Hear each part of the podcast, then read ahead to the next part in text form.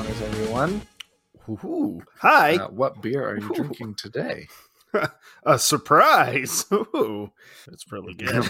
it is becoming harder and harder to find beers that are relatable to the episode. Are you having that problem too?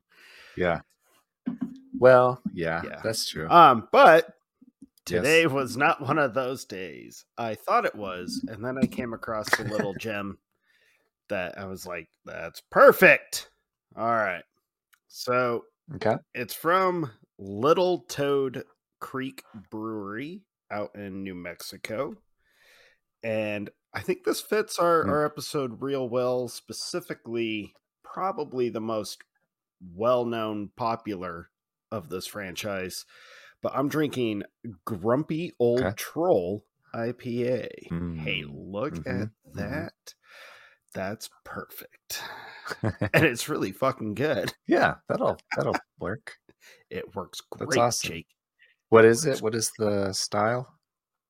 It's an IPA. Okay, you probably said that. Um, mine, I stretched to see if uh, I could get one that's a close to the theme, and I think I did okay.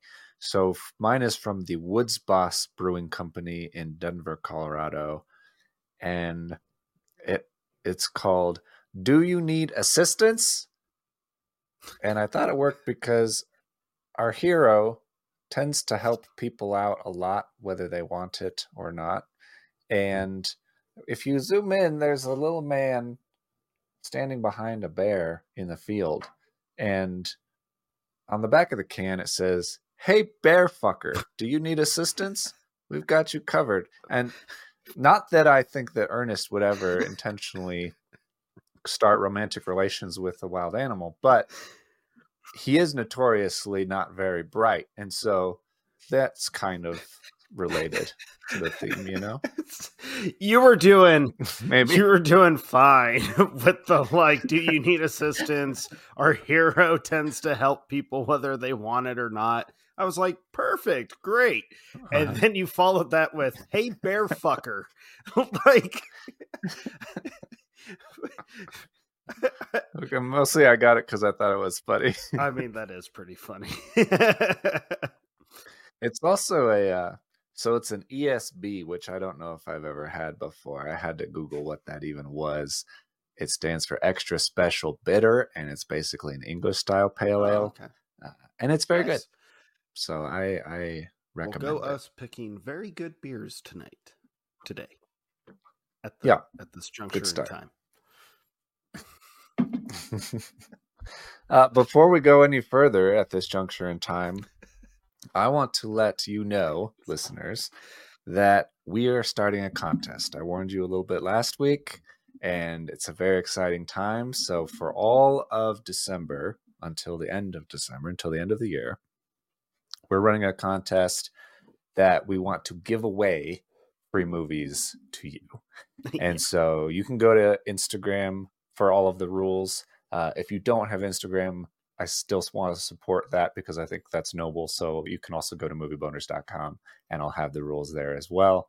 Um, there's a bunch of different things that you can do to earn tickets, basically, and we'll do a drawing at the end of the year to give away basically six months of Cinemark Movie Club with like six free movie tickets and 20% off of concessions and a bunch of cool stuff. So go gonna be a g- to Instagram, go to moviebonerz.com and uh, yeah, get all the details.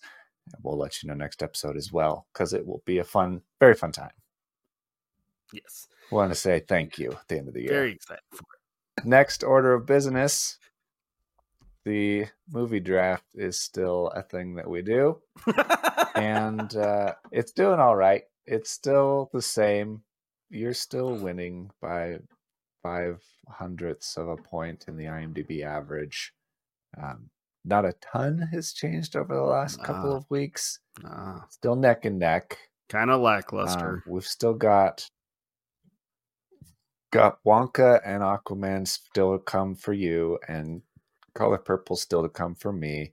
There's still a chance that if Wonka and Aquaman are mediocre, below average for you, less than a six point four, and Color Purple is amazing, I think I could still win, but it's going to be very tight. Yeah, yeah. One of the keys is that freaking Wish is potentially the worst Disney movie ever made.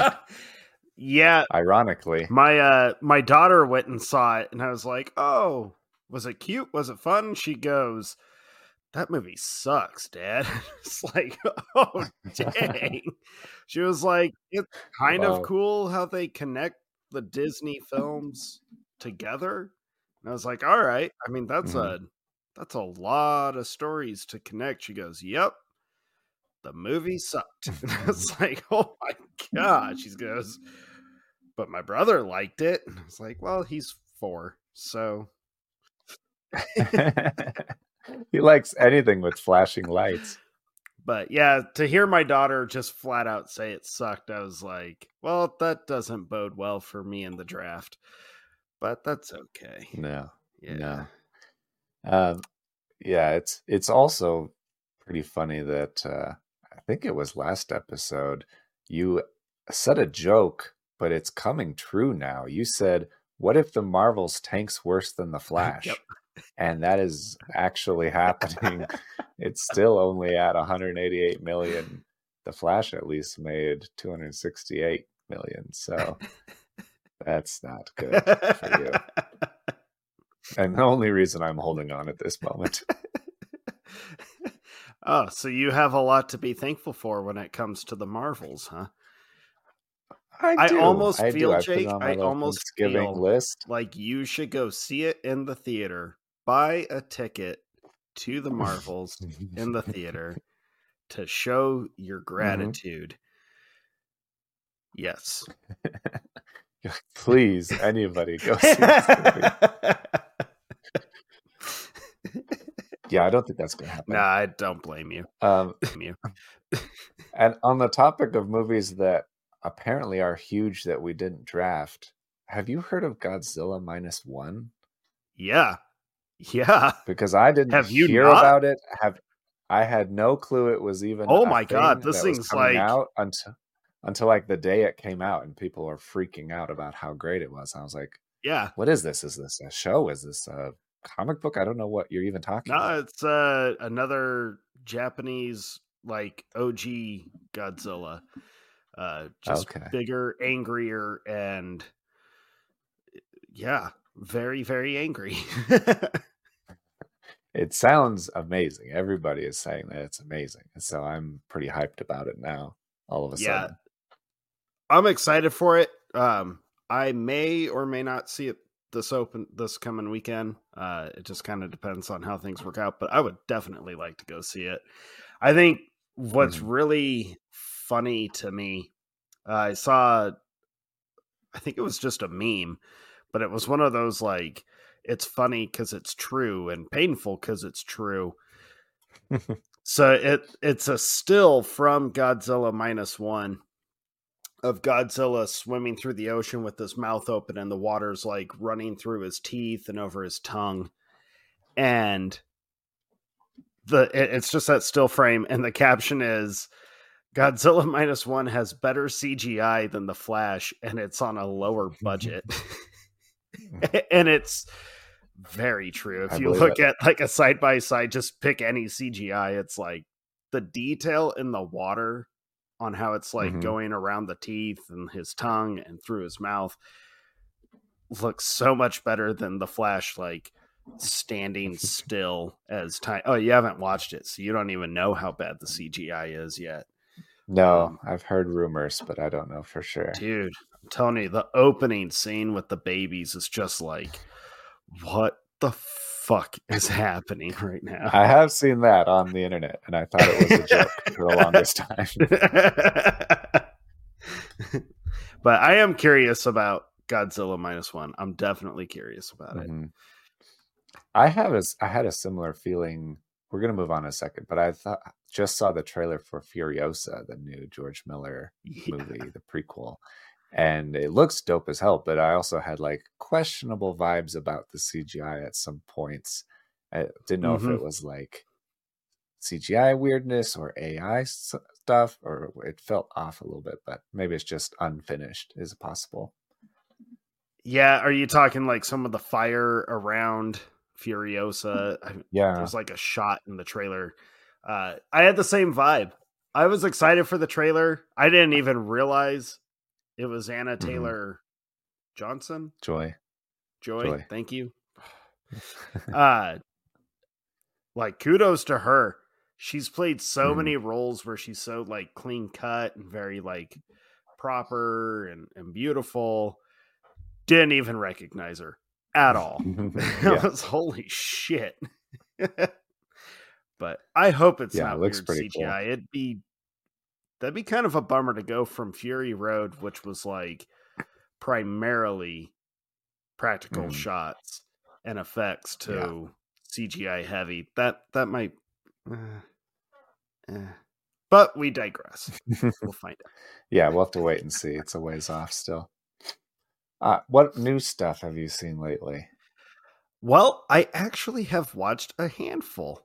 Yay. Good. All right. And there was much rejoicing. Yay. So, anyways, uh around Thanksgiving time, I was trying to figure out like oh, I feel like I want to watch something else that's Thanksgiving e uh, that I haven't seen. There's not very much in terms of Thanksgiving movies, uh, but I did find one that I was like, well, I've never seen this. I I like the director. I like the the cast. This should be interesting. So I watched a movie from the '90s called Home for the Holidays. Uh, I had never seen it. It's directed by Jodie Jonathan Foster. Taylor Thomas. No. Um Oh. it's directed by Jodie Foster and it stars um Holly Hunter and it's got a very young Robert Downey Jr. It's about this woman who like her life kind of falls apart the day before she goes back home to visit her mom and dad for Thanksgiving and her family is pretty dysfunctional. I honestly couldn't tell if I liked it or not. It was weird. It felt like it never knew if it was trying to be a comedy or a quirky drama or what. So I was like, well, Mhm. it is what it is. I didn't hate it, so I guess that's a plus. and then Okay. um I did go and see Next Goal Wins, the new Taika Uh-huh. Waititi film. I Yeah. liked it. I liked it. It was funny. It was Okay. cute. Um it's got a really good it's one of those movies that has a great monologue in it that you're just like there it is. That that scene is that's where it brings it all together. Awesome. Very fun movie. There was some Mhm. stuff in it that I was like, man, they're really focusing on this.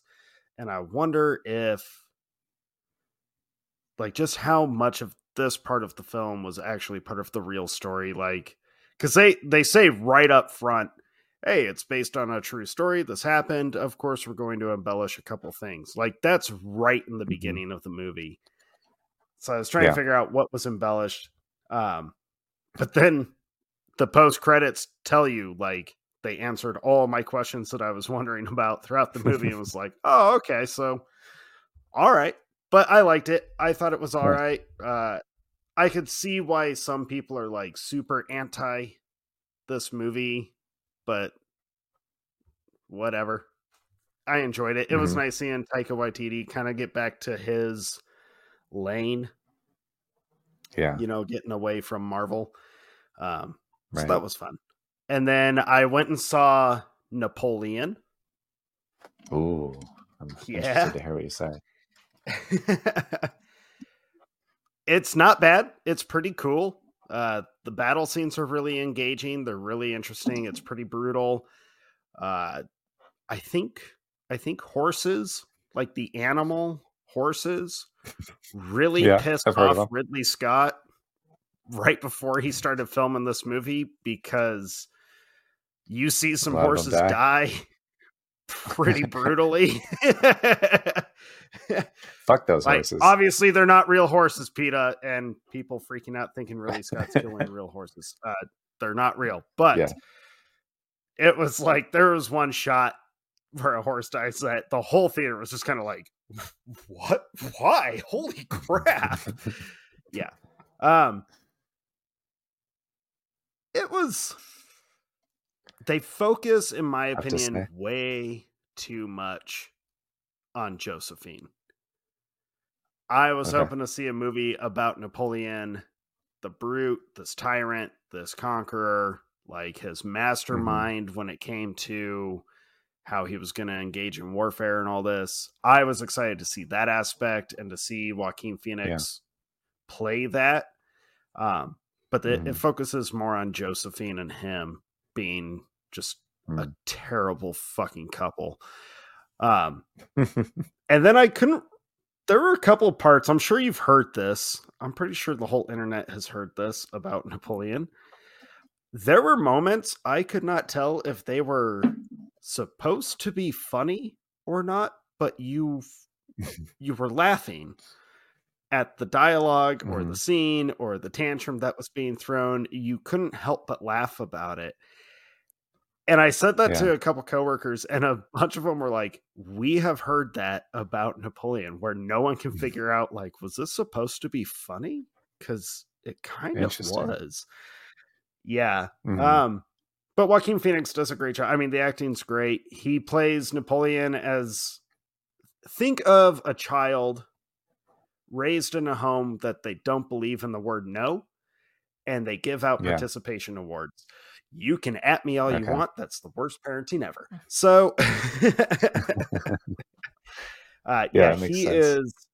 He is a little shit who just happens to be really smart at Mhm. moments. But it was an all right movie.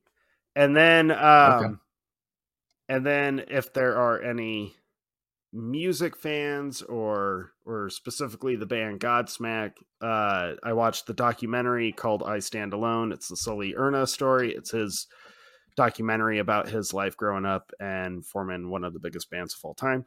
And that was that was pretty intense and interesting at moments. It's kind of like a Mhm. it, it it's a story basically like hey even when you're giving up on your dreams you should probably follow that itch to get back on that horse so Yeah. as a fan obviously i'm biased i enjoyed it so that was what i watched That's awesome. what about you jake I love it. Uh, I've only watched two things, but they were series, so they've taken up a good amount of my time. Um, I've watched the first nine episodes. There's only one more episode left of Squid Game: The Challenge, which is the reality show competition yeah, version of Squid yeah. Game. I really liked the real Squid Game. I still think about it all the time because it left such an impression. It's a really incredible show. I really didn't think that a reality show based on it would do very well or be very interesting Mhm. because it ha- once you have the stakes of the real show where you either win or you die, you literally die. right Um, then I was like, the, who cares? Like, none of this is real and everybody knows, then it's not going to be a big deal. But surprisingly, it works really well. Like it's it's it was interesting how invested I got, and and Christy, my wife, also she felt the same way. She's like, I'm not interested in that, and then she got super into it. So I think it's good. I think it's very interesting. They have to be doing it on this exact same sets because it's the set design is phenomenal and and exactly the same. Um, and they also change things up. They add new games and throw people off and do things Okay. differently. So it's pretty clever in that way. It's funny though that a lot of the contestants will like start taking it super seriously and and start like acting as if it's life or death and getting super dramatic about it. And as you're watching it, you're like, bro, bro, you're just gonna go home. Like it's not a big deal. Well aren't they they're playing guess- for money though aren't they Yeah, I guess Okay. in their perspective, it is kind of a big deal, life and death situation between winning four point five six million dollars and Mhm. nothing. Um, that is life changing. So I, I get it. I get it. But okay yeah, so I'm interested to see how it ends. It's been interesting. And then the other thing I watched is not really new, but I still want to bring it up because it's amazing. We rewatched all of Midnight Mass and yes the Mike Flanagan uh, other show. And honestly, this might be a hot take, but I feel like it might be better than Haunting on Hill House. Haunting on Hill House is amazing, but it's a lot more complicated. And I think that the simplicity and the linear di- like linear story, and it just really lets you focus on the characters and their situations and their growth and and and it's it's it benefits a lot from seeing it a second time because the mm. first time you don't really know what's going on until the very end and so after seeing it a second time you get pick up on all of the all of the foreshadowing and all of the meaning of that this actually has to this person um, and so it's it's a phenomenal series and so i if you haven't seen midnight mass definitely check it out. It's it's amazing. One of my favorites i think. Yeah midnight mass is pretty incredible. I remember when they first released it obviously being a mike flanagan fan especially his netflix adaptations that he's been doing um, his mm-hmm. his little spooky series. Um, Midnight Mass was a blast for me, especially with the whole like here's what it all is, here's what it all has meant. I think yeah. I still think it might be one of the best representations of that. I don't want to spoil too much in case someone has yeah, managed yeah. to stay off the internet and not watched it yet. um, I think it's one of the coolest representations or interpretations mm-hmm. of that thing. Uh, I think I've ever. Yeah, and seen. it adds so it's much so cool depth. Love Midnight like, Mass. It has so much, yeah. so much depth between that topic and then the the people and their.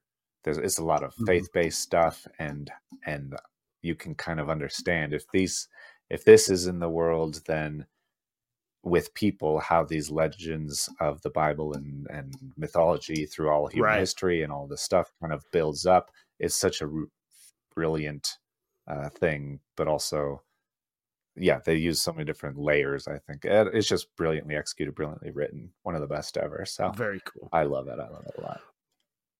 Well, you brought up all Midnight right. Mass as a like, hey, people revisit this, and don't worry, Jake. This the segues into the show ish. Okay. Ish.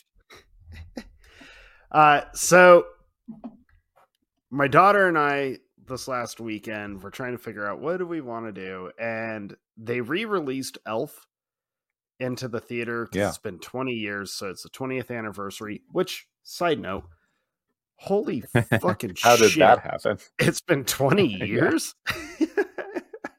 yeah. Like, ugh. I'm so old.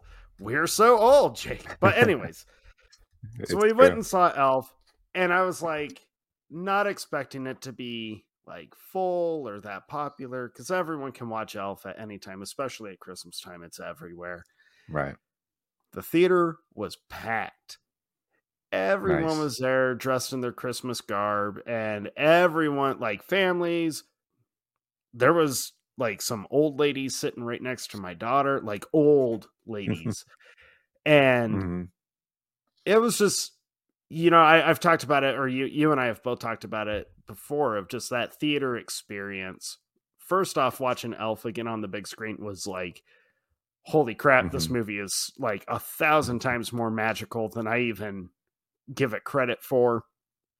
But the experience alone of just hearing everyone still laughing at all the jokes, singing. There was a little bit of humming. I may or may not have also quoted a few lines directly at my daughter just to embarrass her, but she laughed about it.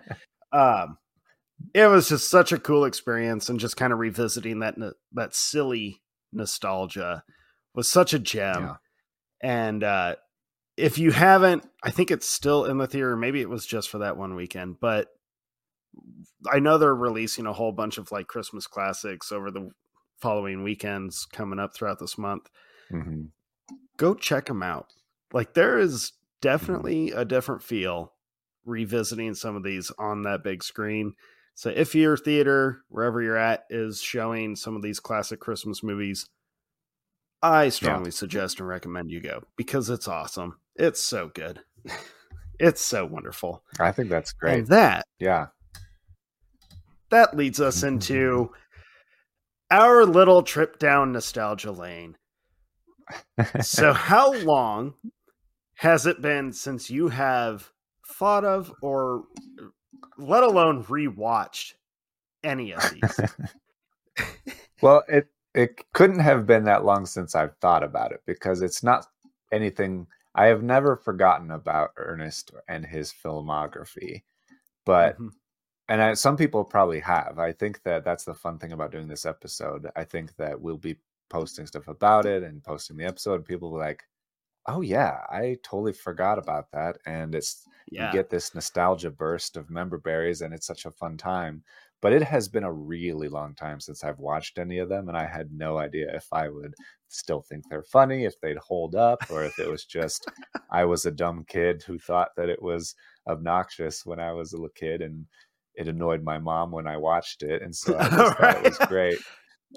I I think that was one of the universal truths to the Ernest franchise was children thought it was hilarious dads probably thought mm. it mm-hmm. was obnoxious and annoying, but still pretty funny because yeah, it was that kind of humor. And every mother hated every moment of every film because it yeah. was so obnoxious. Um, yeah, it's it in the same been... humor vein as like Three Stooges, and I don't know a lot of ladies that like Three Stooges. True, it's true. Yeah, it was uh I don't know. I tried to remember like what age would I have been for the last time that I had watched Ernest. And dude, mm-hmm. I don't even know if I was 10 years old. I mean, the last one I actually remember watching was Scared Stupid. And that was like Okay. 93 or 94 something like that if I remember right. Yeah might even be earlier. That one may have been like 91 or 92. Um, yeah, it turned out it was 91. 91. Yeah. So, yeah, I was like five or six at that point then, and then had watched it. I know I had rewatched it like still at a young age, but haven't watched it since. Always like you and I will mention it now and again or you know anytime you watch toy story and slinky the dog comes on it's instant like us kids of mm-hmm. the 80s and 90s know that voice immediately yeah it's a very unique and special voice very unique uh all of his little characters i forgot about all the different like voices that jim varney would do as ernest yeah it was. Yeah, he flows in and out of like a a very formal announcer voice, and like he just does all of the silly things like that. The little, little small. he does so many crazy things, and yeah, with the lips going. Yeah, yeah, he does so many faces and everything. He's incredible. He was he was unique, and I think he was like such a mm.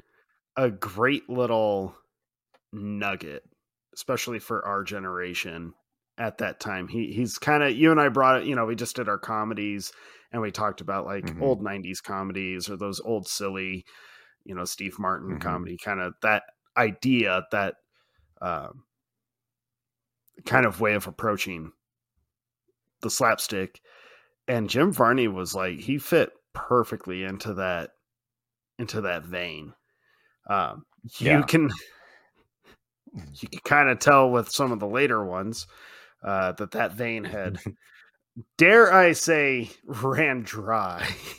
but yeah, we will get to that. I'm sure. yeah, I, I definitely I agree, and I mean, don't get me wrong. I'm extremely excited for this episode, but I did tell you last week that it's this isn't really a popular topic. Like we're not really tapping into a vein that everybody's psyched to hear about.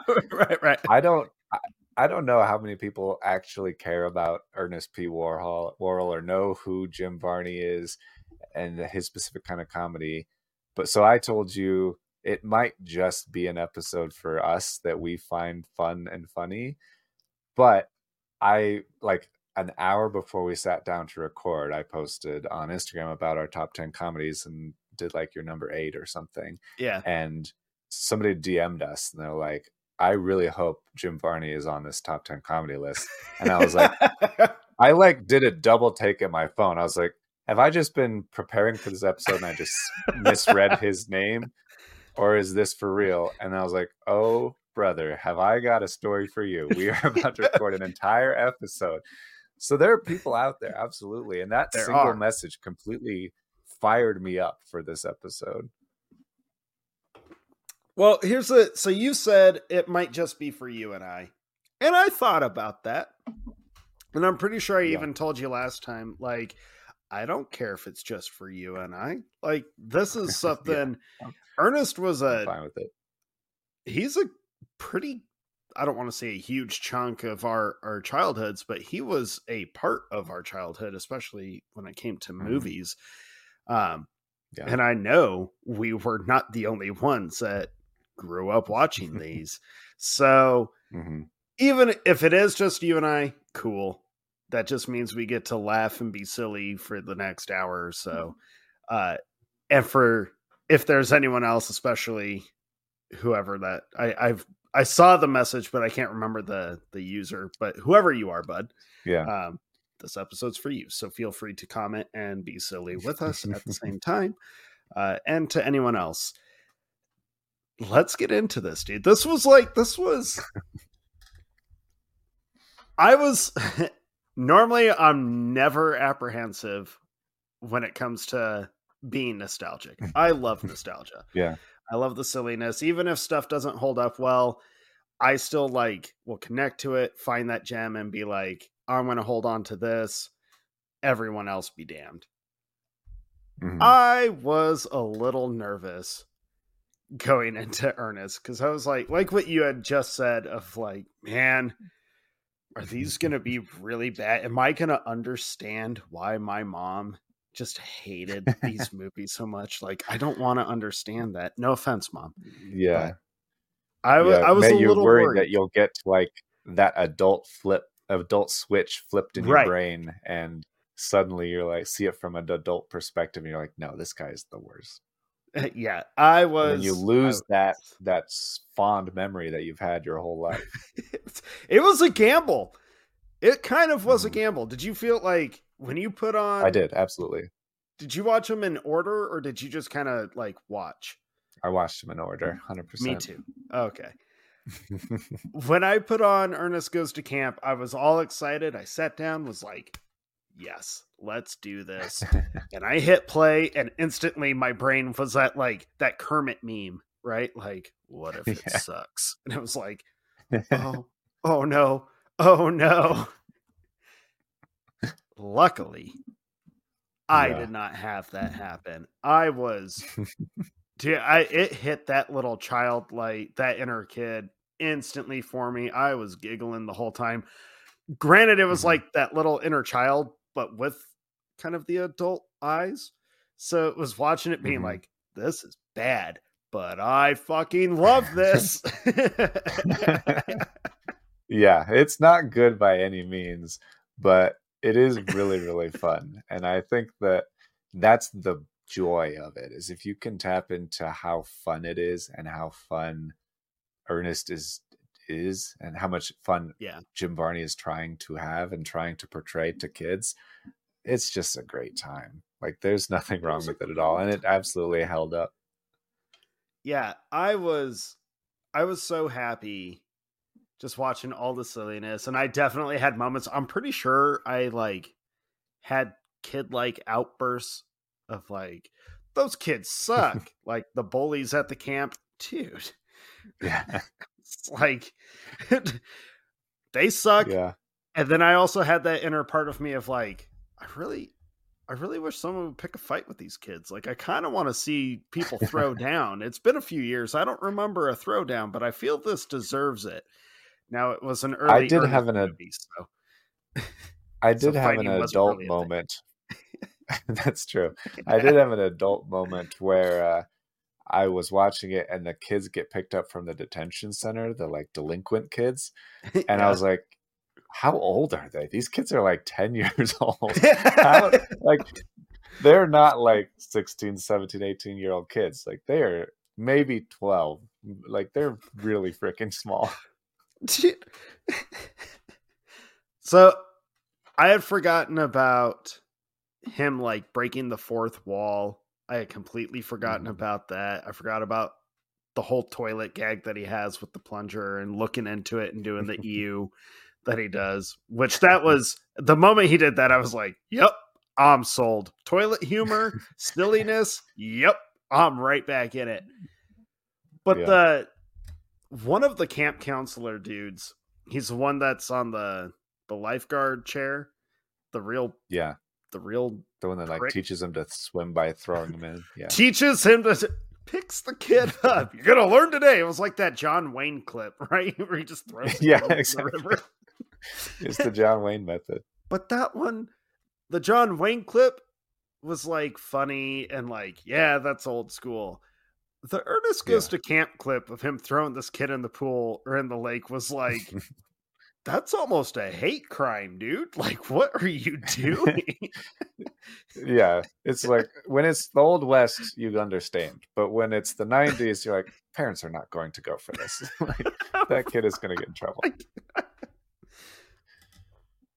But I, so there was a lot of stuff that I guess I just didn't remember. I actually, all I really remembered about the Ernest movies was like the silliness, some of the slapstick, over the top kind of obnoxiousness that he would get into. But I forgot, Mhm. I forgot a lot of the gags. I forgot kind of what every movie was actually about. It, it was weird yeah, it was like my my inner child had just clung to the the idea of these movies right like i remember laughing really hard they all have they all have really weird plots. Like I did not Yeah. remember that at all. i didn't remember the plots at all you you think of it and you're like, oh, it's just Ernest at camp, and it's like, no, it's not really about that. It's about this mining company who wants to steal the land that the Native Americans have built a camp on. And Ernest really want he's a handyman who really wants to be a counselor, and then they go to war with this mining company, basically. it's the escalation in all Mhm. nine movies is kind of crazy. And they always Yeah. start off with like your basic storyline. Like Ernest goes to camp is he's the handyman who just wants to be a camp counselor so that he can like help kids, be there for the kids, Right. help help develop them or whatnot. And you're Yeah. like, this is wholesome. And then you get Yeah. this like greedy baron guy who's like, we need to trick the Native American old man who doesn't speak English and assigning his property to us so that we can mine it for this potential uh what is it? It- It's some weird mineral. yeah, there's like some It's weird it's not a real thing. It's just like a made up word for a rare min- mineral. it's a, it's almost like every Ernest movie is two different movies that they just kind of like meshed together. There's Yeah. like the camp movie and the adult like greed is bad movie.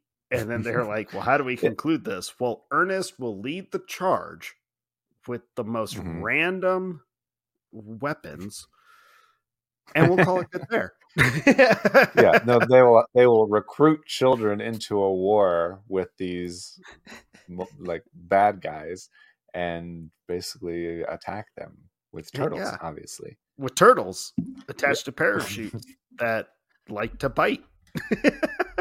yeah I, I noticed in all of the movies that the villains are the most nefarious ever. Like every but every other character in the movies is just a normal person except for ernest who is crazy and like a cartoon character and then the villains are also kind of like a cartoon character where they are just the most evil nefarious right. out of your mind nobody would ever do this kind of thing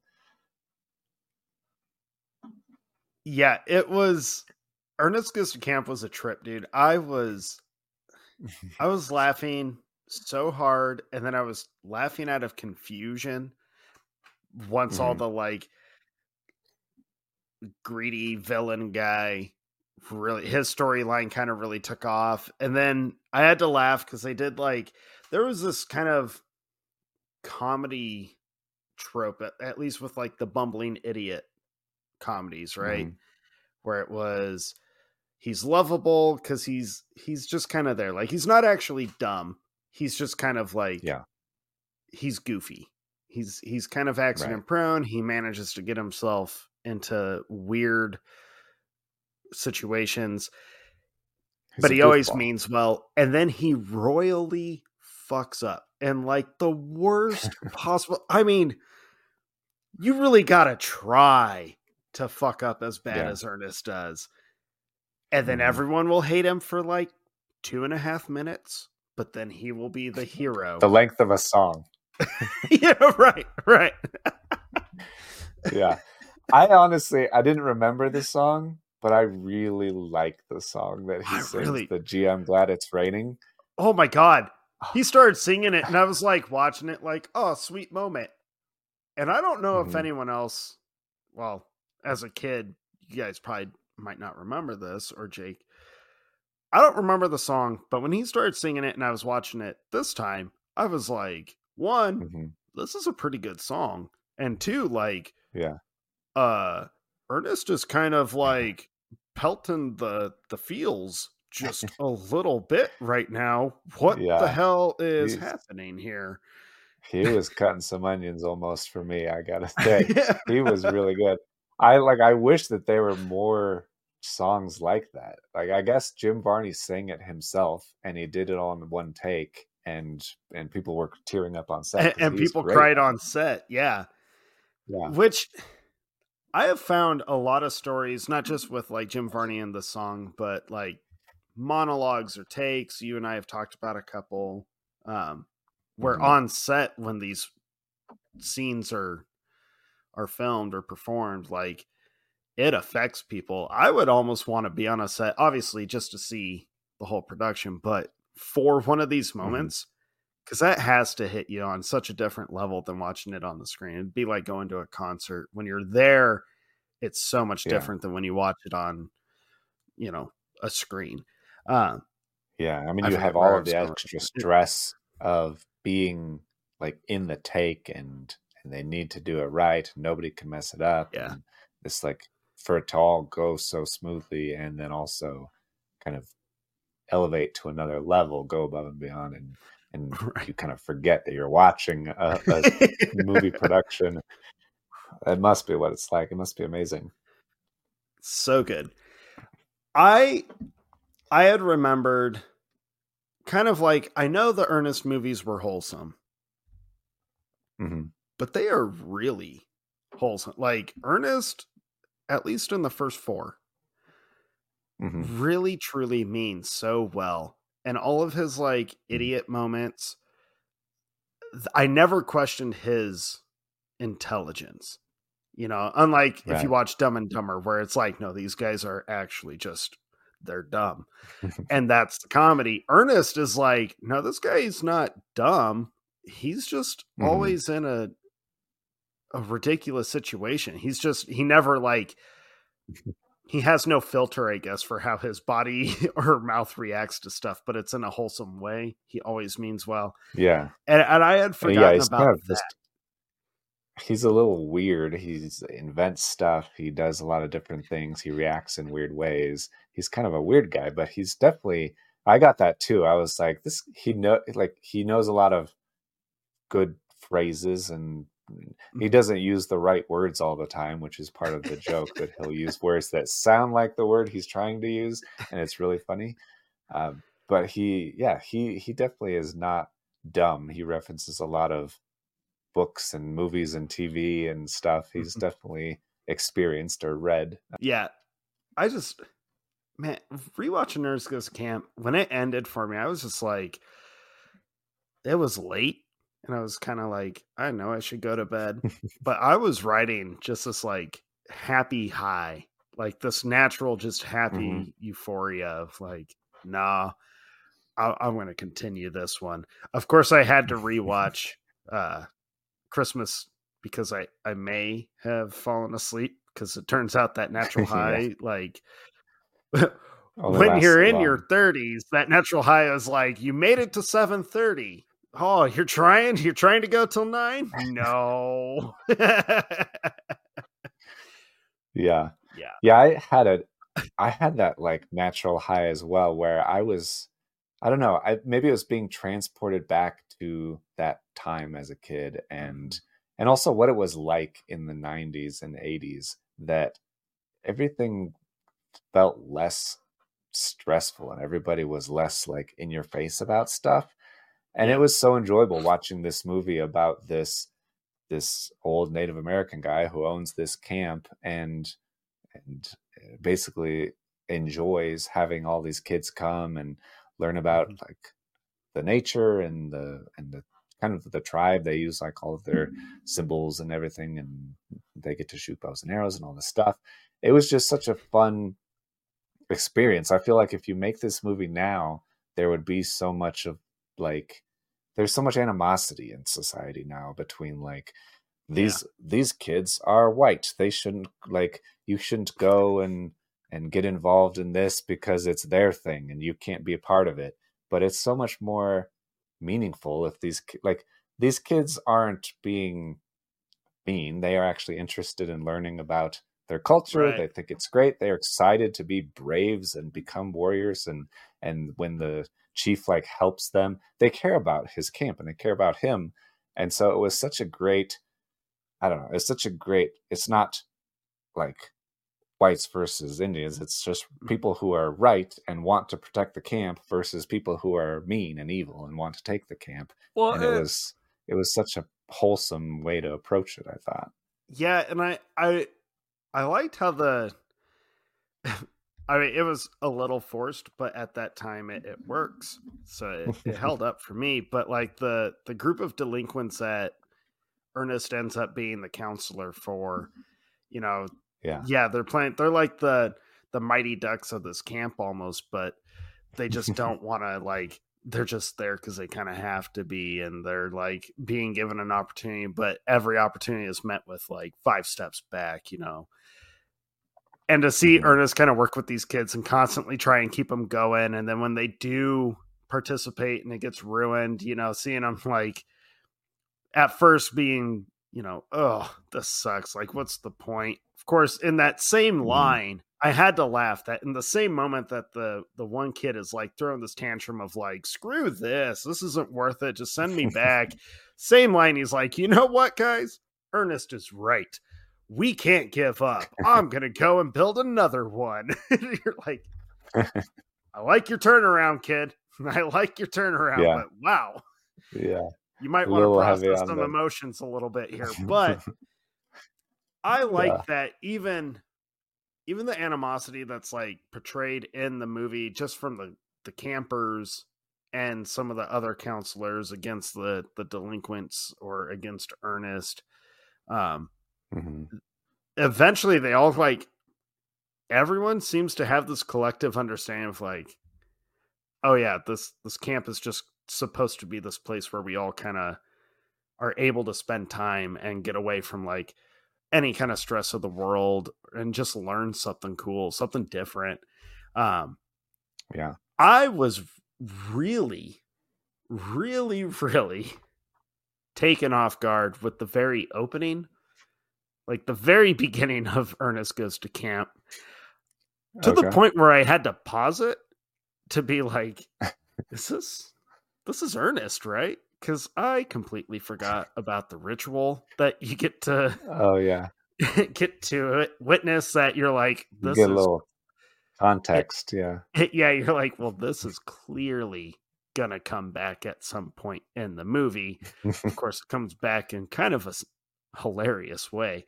But mm-hmm. watching Ernest not get hit by the stuff is like I love absurdity in comedies back then. it works so yeah. well. yeah, the I, the most absurd part has to be the turtles when they launch the, the parachute. The turtles in parachutes, they put them on rockets. Uh, I I died laughing, honestly. Like I'm no joke. The funniest part to me is when they're strapping the turtles to the parachutes and they're putting them on the rockets, and then there's just a close up of two turtles. And then there's a voiceover, and then like in a high squeaky voice, he's like, "I'm scared, Sarge. We're all scared, son." I could not stop laughing at those turtles. It was the funniest thing. It, it's stuff like that, and, and you and I, you know, kind of touched on like comedy approaches back then. Mhm. If they tried that kind of stuff these days, I feel like there wouldn't be such a good or such a innocence to it because that's such a like childish thing to do and i feel like if you tried to do that these days someone would just i don't know how they would mess it up but i feel like they would but Yeah. watching that made me laugh because i was like every moment of this movie that it's set in the real world it's set like here yeah. but yeah turtles are parachuting and talking to each other but it sounds like either ernest is making the voices himself as they're parachuting down Mhm. or kids are making the voices for the turtles i was yeah. yeah And the whole fight at the end dude, that you just don't question it.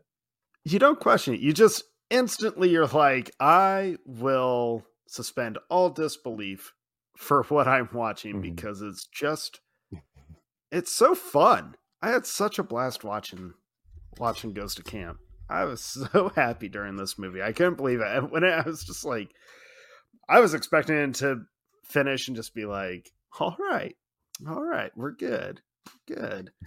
Nope. That's good because you have a bunch of other movies to watch I after. I didn't realize that it was a Disney property either. Like when I was watching Oh, yeah. when I was a kid, I didn't know that Disney and I didn't I guess I didn't know Touchstone was part of Disney, which is part of it. But it's one of the weird things about the 90s. Like I feel like Jim Varney's kind of niche and Ernest is kind of niche, but he was huge in like the 90s Yeah. and that's the whole reason that Disney signed him is that he had started out making these commercials, just like local commercials, and well yeah ernest he's he was specifically made for commercial use. Like there had never been a thought for any franchise to it. It was like we have this character who's going to help us sell Coca-Cola. He's going to help us sell I think it was Taco John's. Um and then there was one other Yeah. one that like his that character was specifically contracted to. I can't remember the third one. Yeah, It'll come to me. he got so popular that so many other brands wanted to use Ernest, and through the previous um, marketing campaigns, they had signed like exclusivity deals, and so he really couldn't accept anymore. So then they pivoted and put him in TV and movies and stuff Yeah. after that. And apparently, Disney didn't know anything about him. They did like some big race thing. I think it was in like Kentucky or something, and and Disney was like a sponsor of it, and they went out there, and they had Mickey Mouse like ride around on the car, and everybody cheered, of course. And then Jim Varney comes along in a car, and everybody loses their mind in the audience, and all the and the Disney execs are like, "Who the hell is this guy?" so it's it's it was definitely a big deal in the 90s to have uh have ernest on stuff which is pretty awesome Yeah. His uh those famous close-up shots of him making one of those ridiculous smiles that he he was known for. Those covers I think are like man, that's like iconic childhood poster right there. That would Yeah. Yeah and yeah and there's a very specific style i mean they have to have used like some sort of fisheye lens because it gets like close Oh, yeah. fills the Well- screen and I mean, you brought it up where he's like, he really is like a living cartoon. I felt like, Yeah. I felt like Ernest could almost be a Mr. Magoo who can actually see, Mhm. you know, where he's like, he has that That's same fair. kind of allure. He's always in some kind of dumb situation. Obviously, he's going to be clumsy and just kind of be like, okay, you know what I mean? All right. So, yeah yeah i i am so impressed by how jim varney performs and i was watching him and i genuinely feel he's a once in a generation talent the problem is that he's born in the same generation as Jim Carrey, and they're both Canadian, and and they're both breaking out in like sketch comedy shows, and so he just didn't get to that level. But he has the same amount of physical acting. Yeah. characters he just disappears into all of the different family members that he pretends to be he's amazing absolutely amazing and i think where the difference and i i think this may have i mean it, obviously it was very successful for him. Um, unfortunately, he was kind of like a crazy chain smoker for his whole life, and it, it kind of didn't work out for him. But yeah, um, I feel like Jim Carrey hit a wider audience, or you know, with especially yeah. in '94 when Carrey reigned supreme over all things entertainment and comedy. Um, yeah, he was trying to Jim, appeal to a lot more than just kids. Yeah, and Jim Varney really, really went the family route and, and specifically geared towards children. But it, it made me think about like kids programming, kids movies, all of that. It was all just like Ernest, where it was all based in kind of a reality, but it was it leans so heavily into the silliness that kids want to see embrace and, and try to have fun and play mm. and it was just like man ernest was he was perfect for that market and i mean obviously the success of the franchise kind of proves that even with the mm. as the numbers dwindled down um but those early years yeah, I remember people being excited for the next Ernest movie, and you know, we'll get to it here in a little bit. When when Scared Stupid came out, I mean that yeah. I I've got possibly a hot take when we get to that one um, that I think you'll okay. you'll laugh about. Um, but I just I I was I think overall, especially with this first one what I was taken off guard the most was like, man, this is so uh, like it, it's a different kind of wholesomeness, and it, it, was just a a very fun wholesomeness. I it totally. I was just like, this is fantastic. I, I kind of wish we had or could have this mm-hmm. stuff now. Like, hey, we we need the next the next dude up to up to bat. We we need we need our next Ernest. We need please, please yeah. someone. yeah, I think so. There's definitely a, a, every generation, like I said, the Three Stooges were a big part of of the past generations and Jim Varney and I think that there'll always be that. That's kind of every kid finds that entertaining. And the fact that we mm-hmm. still find them funny now, I don't think it's just nostalgia. I think that no. they're actually pretty timeless comedies. They're very simple but very timeless, and so you, you can have a kid who finds it funny and an adult, a dad, finding it funny at the same time. Oh yeah, oh yeah. Well, so speaking of timeless, yeah, I you have a hot take about the Halloween one. I genuinely think Ernest Saves Christmas is is a great Christmas movie, and I should have been watching it more and more over the years. Thank you. I when I was watching I it, I was it like. as soon as the credits started and it starts putting up the Norman Rockwell paintings and the carols are playing, I was like, "Oh yeah, this is perfect." yeah, I was. I, again, completely forgot what it was actually about. Forgot that it takes place in mm-hmm. Florida.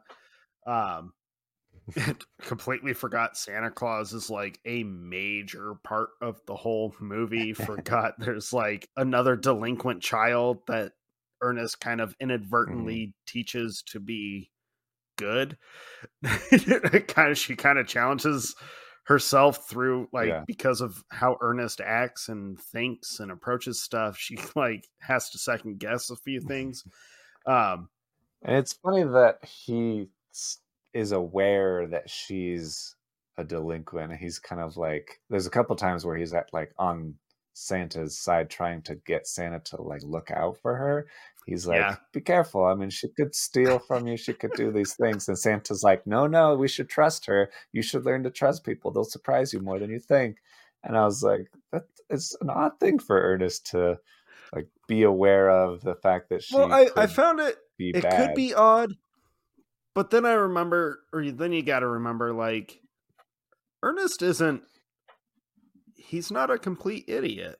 Like he's still Yeah. pretty aware of stuff, and he's still just like it's not that he's saying don't trust her. To me, Yeah. it was like just just kind of she's learning, so we, we Mhm. got to do baby steps here, kind of mentality, Yeah, right? he's he's a very worldly person. He's got he's does all kinds of jobs in all kinds of places, and so he's very experienced in the much how the world works. I think. He- yeah yeah um i i found myself kind of disappointed in myself watching ernest saves christmas because i was like i have all these christmas movies that i watch almost on repeat every december like i go out for christmas i fucking love it Mhm. and i was like you sir talking to myself are the Yeah. dumbass because how do you have all these Christmas classics and you don't freaking have Ernest Saves Christmas? So I was like, all right, well, I know what I have to remedy this season because holy crap, what a Mhm. fantastic Christmas film! What a fantastic Christmas Yeah. film. Uh, yeah, I completely forgot about the whole thing. I the only thing I remembered was the reindeer at the airport warehouse and how they're in the boxes and how they end up on the ceiling. That's all I really remembered about this movie. I my brain just I don't know why. I really don't know. I could try and like string some I guess uh philosophical bullshit real quick. Let's see here. Uh I don't know why my brain like completely forgot all the wonderful moments about Ernest and and these movies.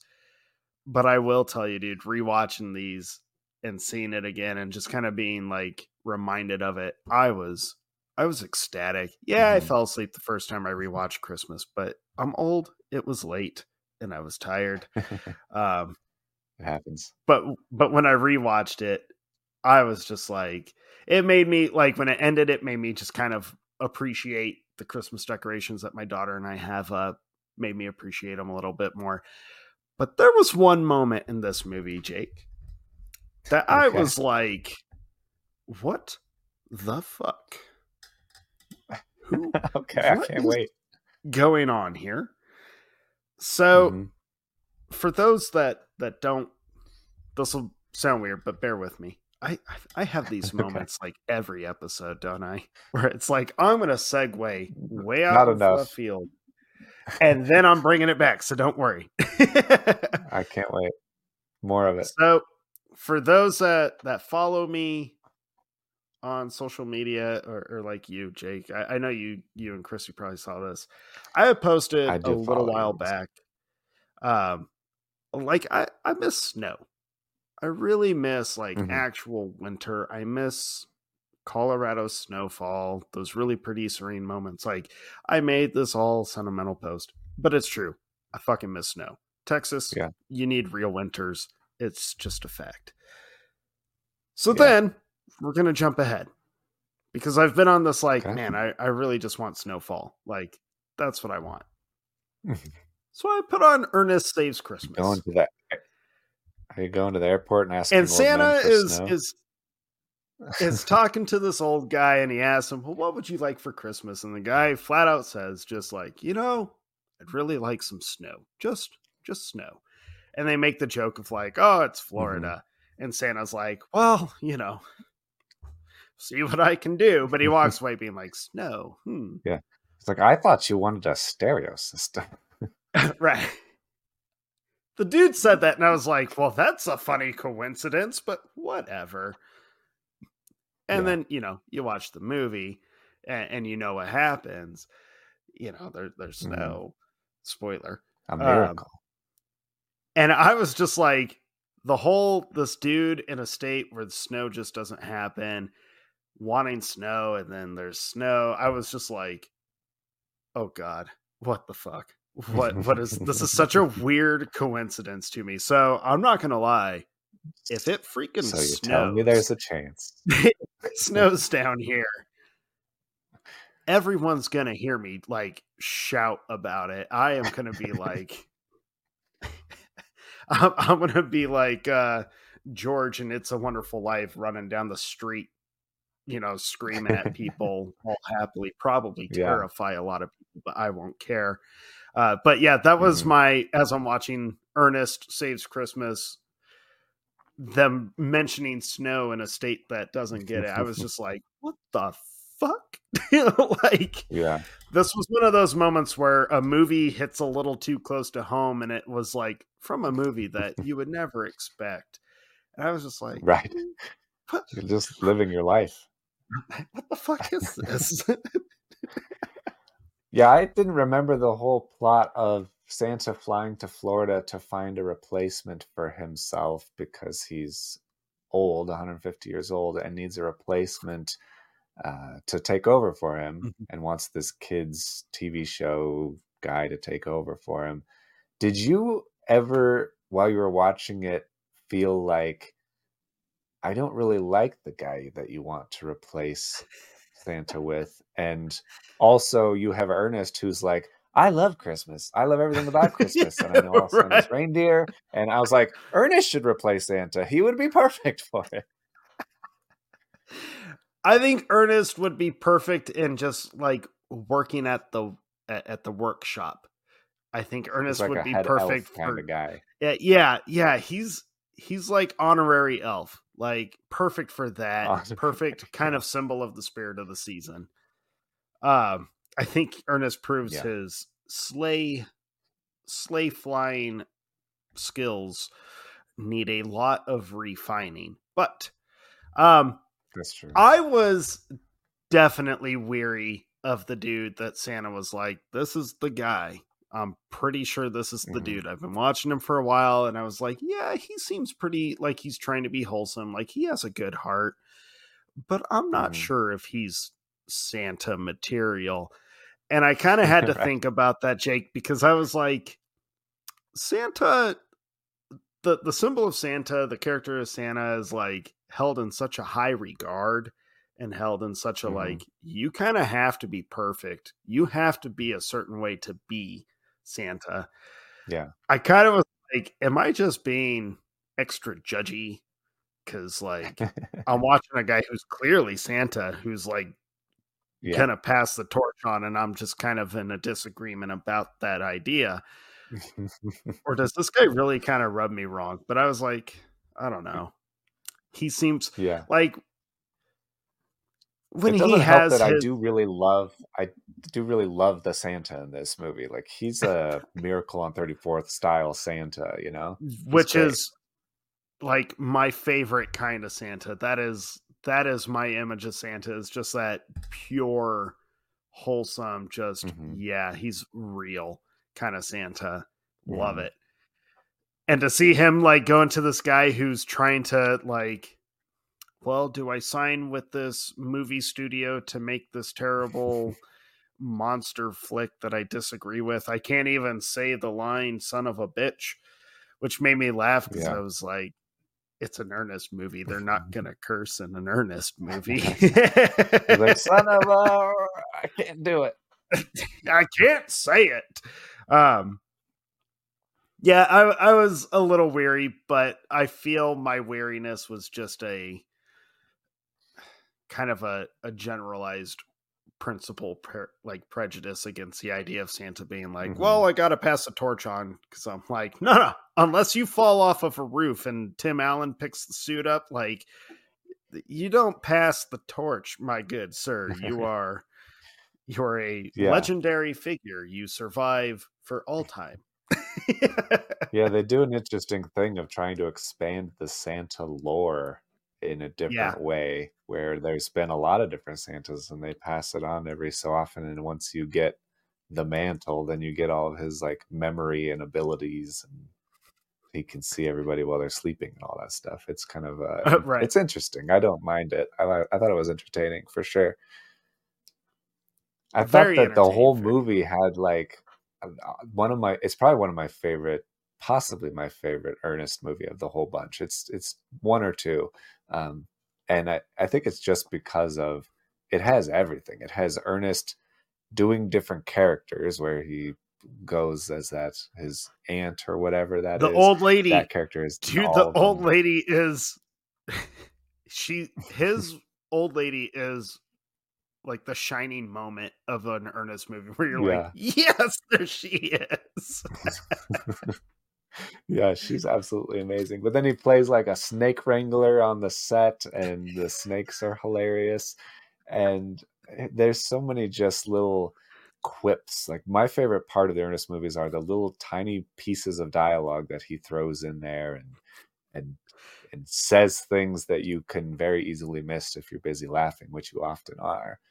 His his random monologues when he's like building himself up to do the next thing. He has like these huge monologues. He drops the voice mm-hmm. so that he's like narrator voice. Yeah. And you're like, Ernest P. Worrell, champion of the people, going to save all of the. Yeah, he's amazing. And it also does the thing where, if you've ever seen like the old sh- the show, the original show, the Hey Vern, it's Ernest show, um, Vern is in the is in this movie, which he's not in the camp movie, and so his neighbor is Vern, who is you never see him. He basically is the camera, and so yeah. Ernest will talk into the camera as if he's talking to Vern, and the camera moves around. And in classic style, Ernest basically destroys his entire house by ripping cords out of the walls and, and doing all kinds of nonsense. That's maybe one of my favorite parts is the whole Vern part.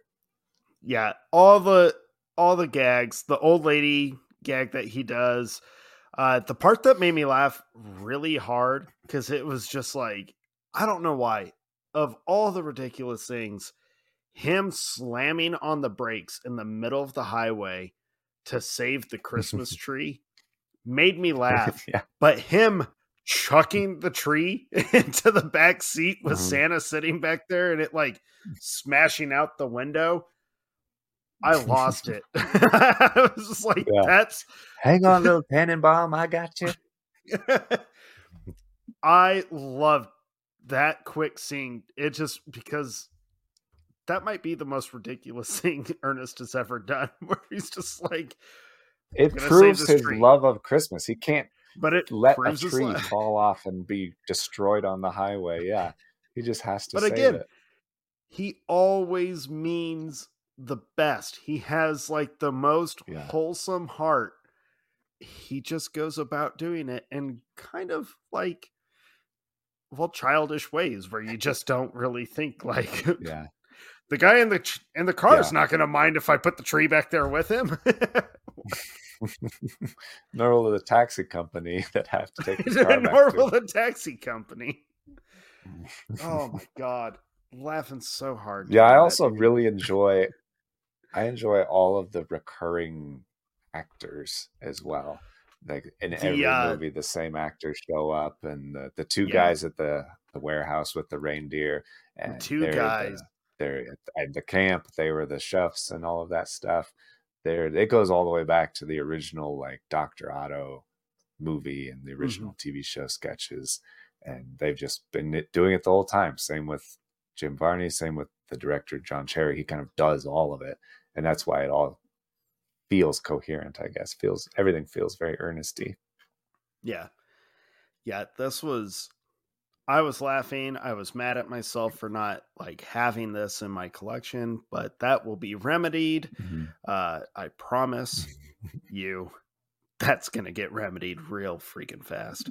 Uh, Good. I just, what a joy. And you've said it a couple times of like, this might be your favorite Ernest movie, one or two. Um, mm-hmm. It, I really, I'm right there with you. Uh, it might be my favorite just because of like I'm pretty biased towards Christmas in general, but yeah, this one just felt like this felt like the perfect Ernest film. It had the mm-hmm. perfect amount of silliness, the heart was completely on display from beginning to end. You're always on Ernest's side, uh, which you should always be.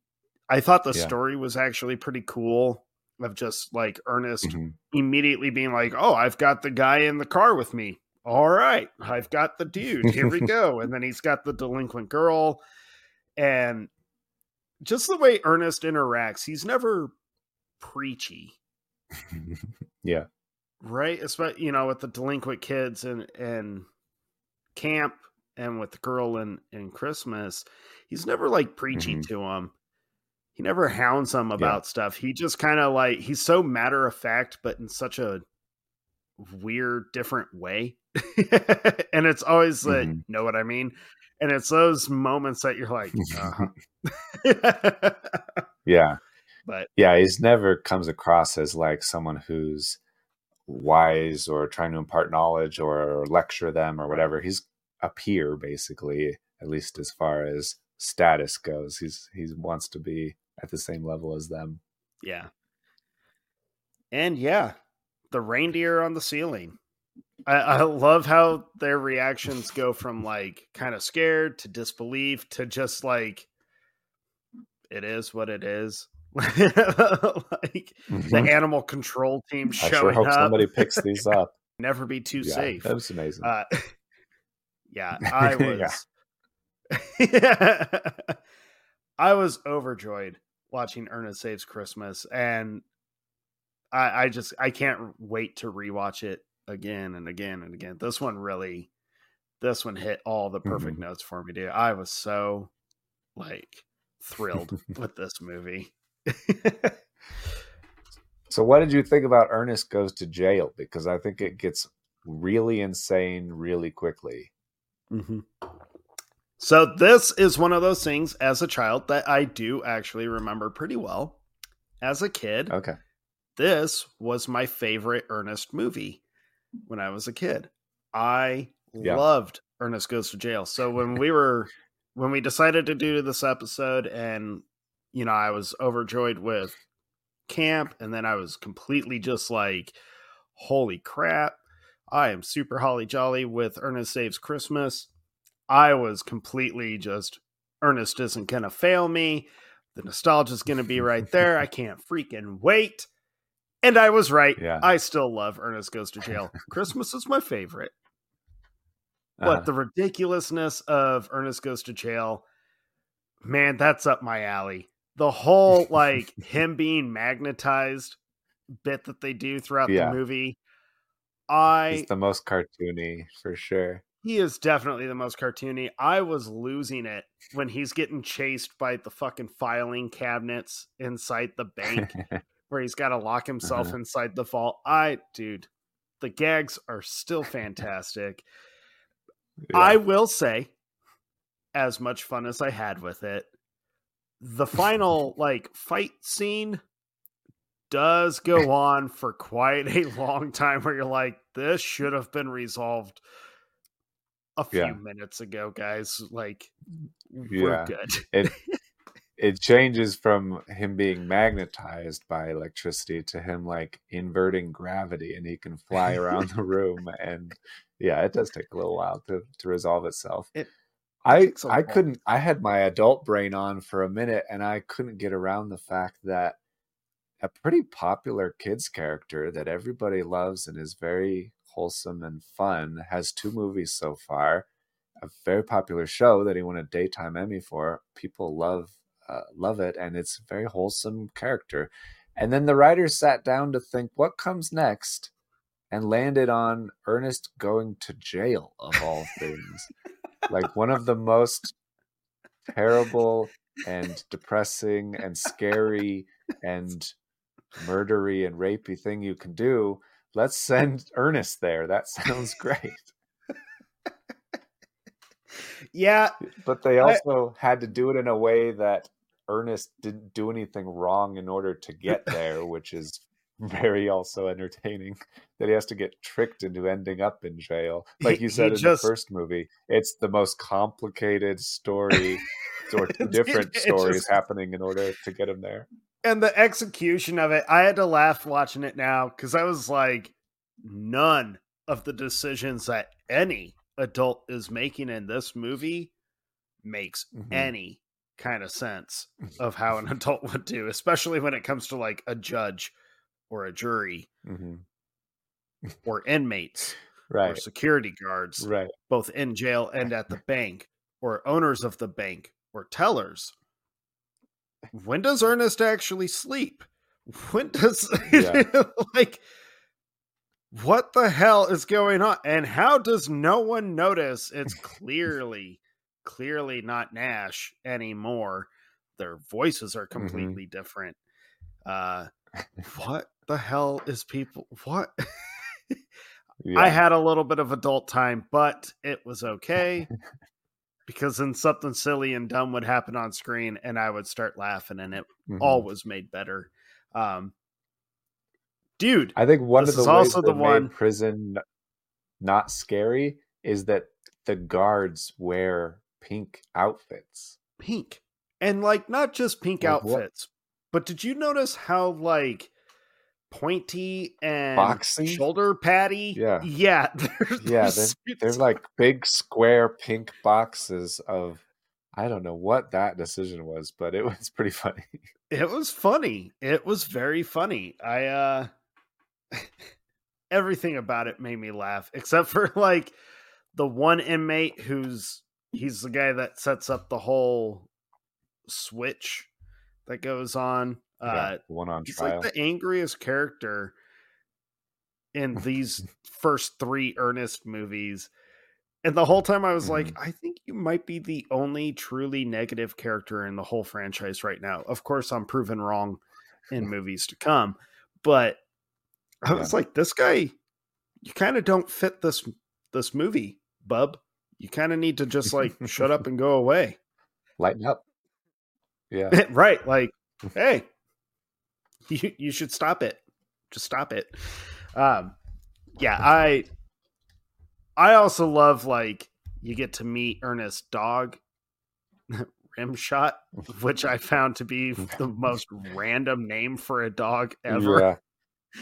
Like the more he starts yelling rim shot at the end of the movie over and over, and I was like, I can't be hearing this right. That's the name of this dog. It's like rim shot, get him rim shot, rim shot. Come on. I'm like, are you serious right now? you get to see Ernest's home with all of his weird That's like funnest part. contraptions where it's supposed That's to be kind of he's not stupid. He's like right. pretty darn smart to invent all of those appliances. Well, his appliances, my favorite thing about those is they're kind of made to work with his like clumsiness. True. Like they're specifically tailored to his clumsiness, which is perfect. Yeah. But I had to laugh because I was like, "Oh, this is like Doc Brown's version of the the breakfast maker at the beginning of Back to the Future, but like not quite that sciency. This is just like yeah, tailored if it was to, uh, made by a non-scientist, it was made by a janitor.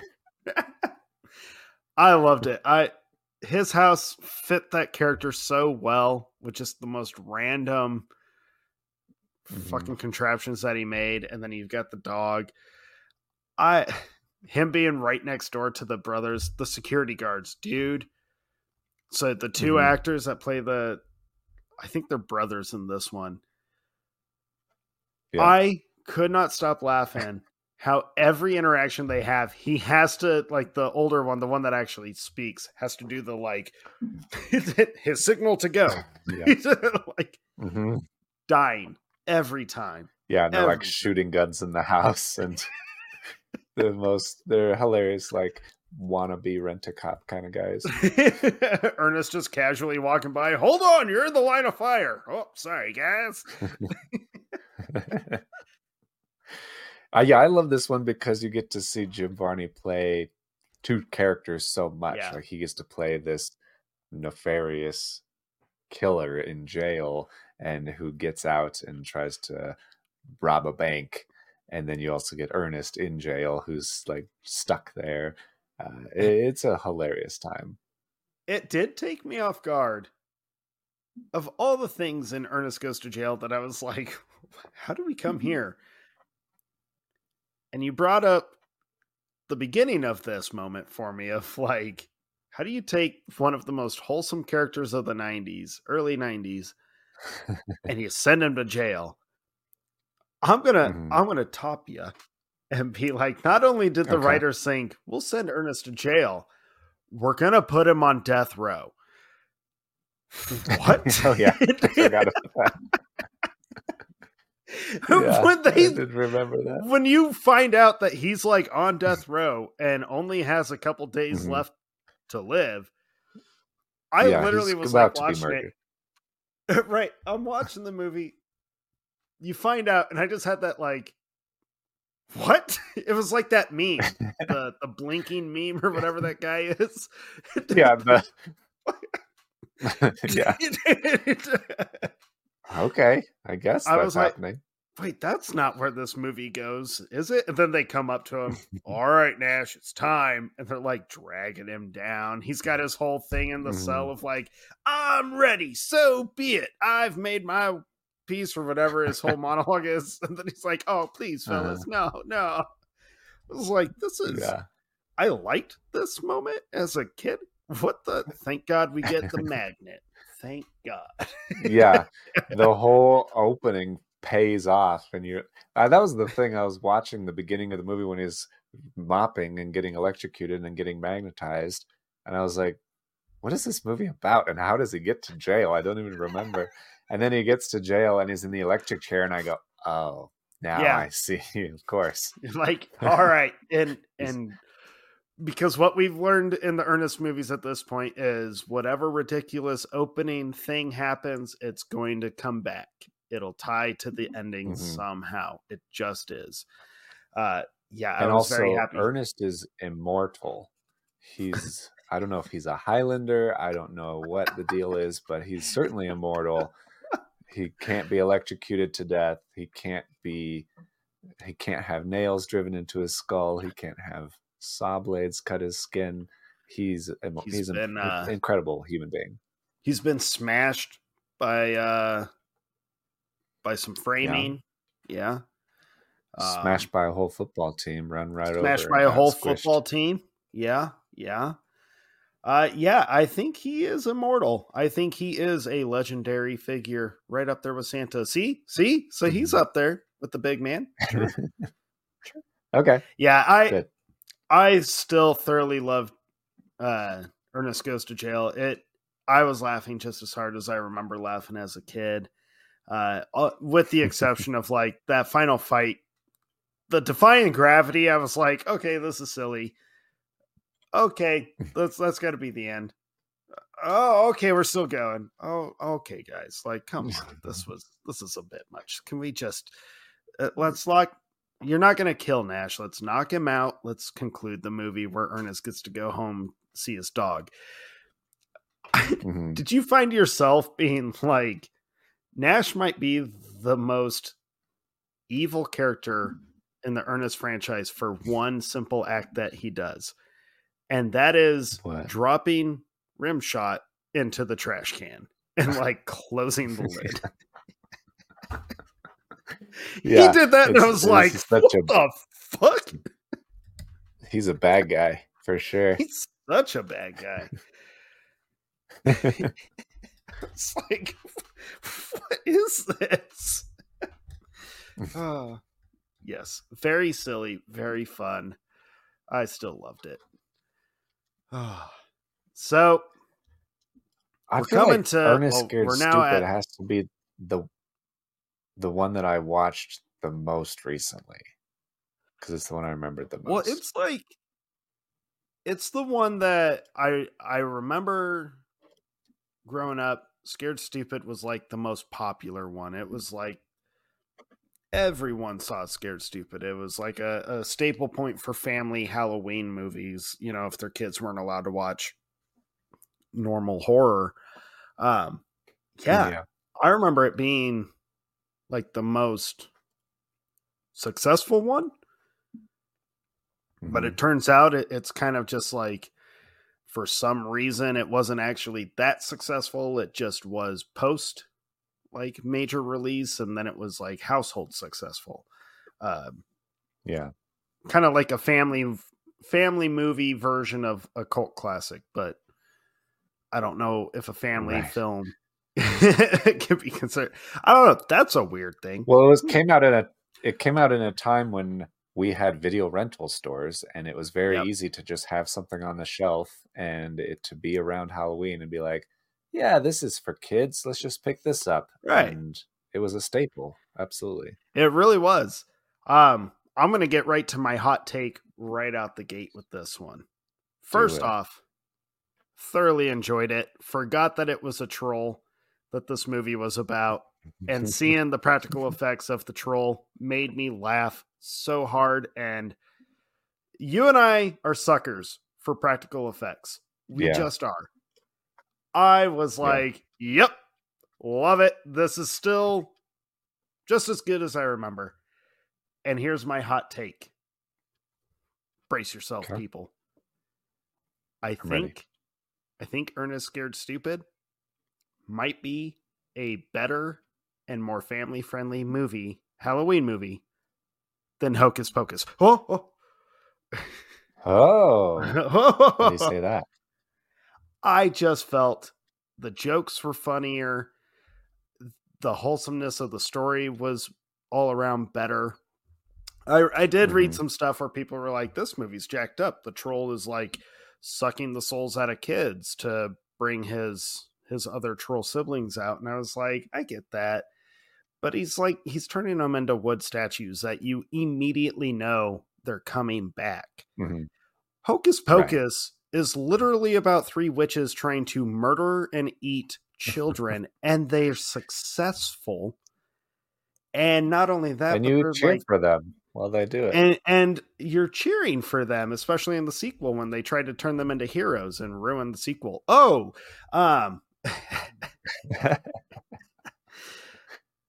but they're like they're going after virgins. They're actively trying to actually murder children. That's what Hocus Yeah. Pocus is about. Ernest Scared Stupid Sure. is Ernest fights a troll who turns kids into a wood statue that you know are coming back yeah. immediately. So I feel, and plus the gags, the silliness, it's Ernest style gags, it's family friendly, it's very silly. I just Yeah. felt like, yeah, this to me, Ernest Scared Stupid, just felt this is such a more, dare I say, appropriate family Halloween movie than even Mhm. Hocus Pocus, which is like, I love Hocus Pocus. It's funny as hell. But hmm but this one just felt like no, this this feels better. it's just not as like Yeah. Polished, I guess you could say. But that's my hot take. Yeah. I know I just rattled a lot of feathers, but I don't care. I stand by what I say. I do think that I mean I think Ernest Scared Stupid and Ernest Saves Christmas are the best ones, and I think Yeah. that they they use the holidays that they're around so efficiently to make the story better. Both of them have incredible credit intros too. I love the. Scared Stupid credits also with all of the old black and white monster movies and stuff, and Ernest kind of Yeah. running from them. It's really really fun. Yeah, the it whole thing is just like he's it's it's not scary although i was i do remember being a little scared by the the witch lady the like uh, i don't know what she really is but she, she's it, yeah. she seems like an adventure lady yeah Eartha Kitt. Yeah. Um but you're kind of like as a kid, she fit that that trope so well of like she lives in the old house that's all covered in the the vines. It's not well kept. She, she's got the crazy Mhm. gray hair. She kind of talks crazy. Um, you know, they're they allude to her already having kind of like a lore to her in this in this town, and then yeah, she's like prophesizing that Ernest is gonna like you're gonna fuck up, and as the viewer, you're like, it's called plot. Of course he's going to. I've seen an Ernest movie before. I know he's going to right. I know how this works, lady. It's okay. we need the silliness.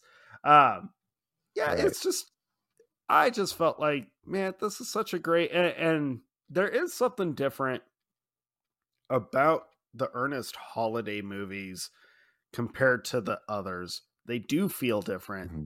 They feel like there mm-hmm. is a little extra care almost put yeah, onto them. Yeah, and Definitely. you can tell it comes across. You can tell I it, I tried finding stuff to confirm what I was kind of interpreting.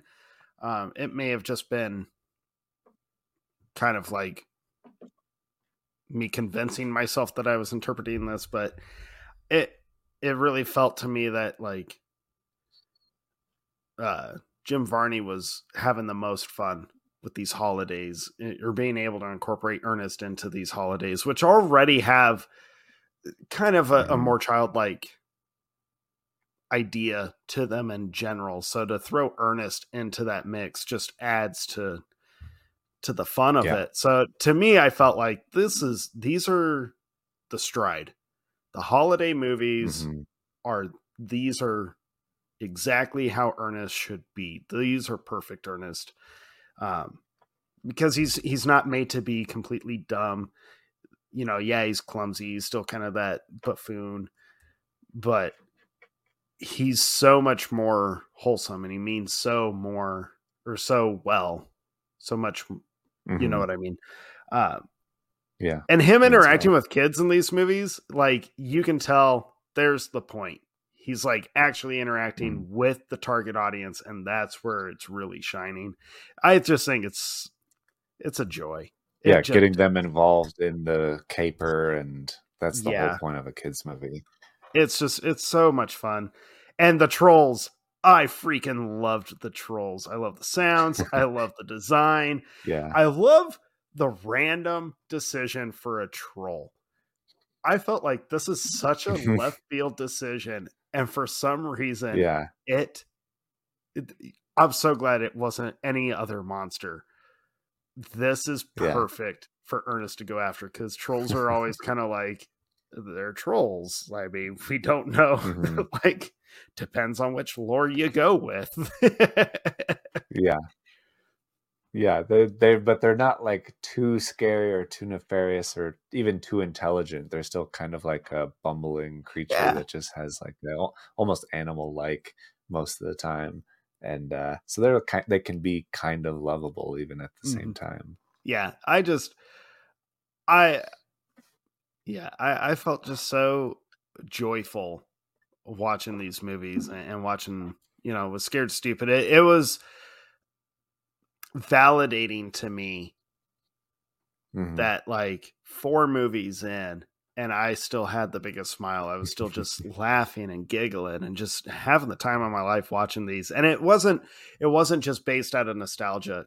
It was like, no, I'm genuinely enjoying this. This is hilarious. This I'm having yeah. a blast with these movies. Loved it. It was so like, thank God. I'm so happy we did this. yeah, me too. I feel the same way.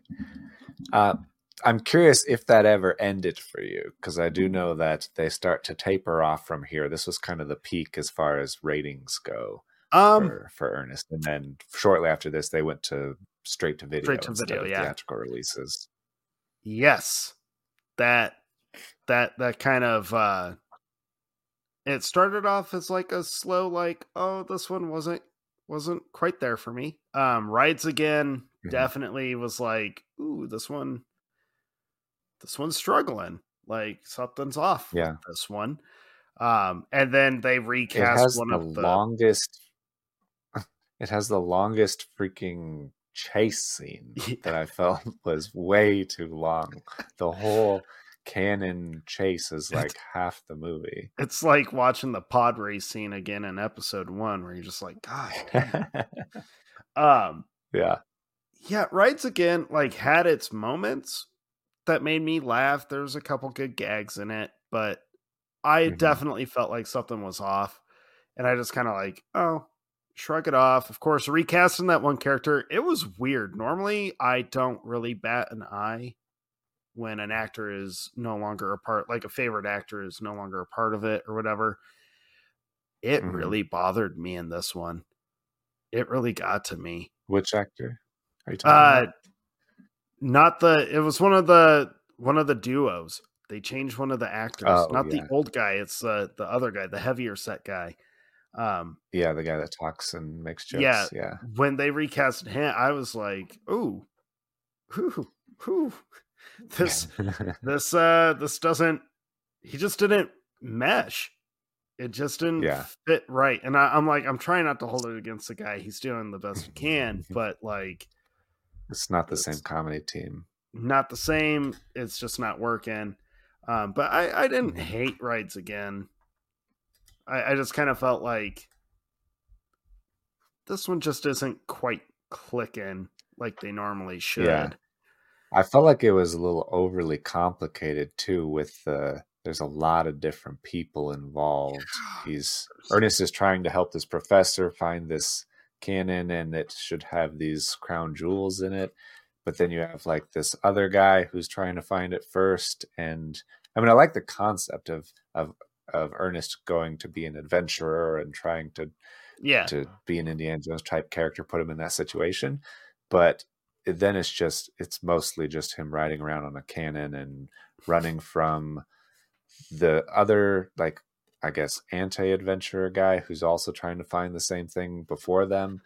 Well, and, then, you have the, British, that want the crown police jewels. trying to yeah they're also chasing them for a different reason and and the the professor's wife is chasing them and trying to you don't know if she'll support him or not and the professor's wife was probably like the funniest part to me. Just how determined she Yeah. is and how she kept kicking people out of the car, just telling them, like, you're giving me a ride. This is happening. You're gonna take me here. That made me laugh. Her character made me laugh in rides again.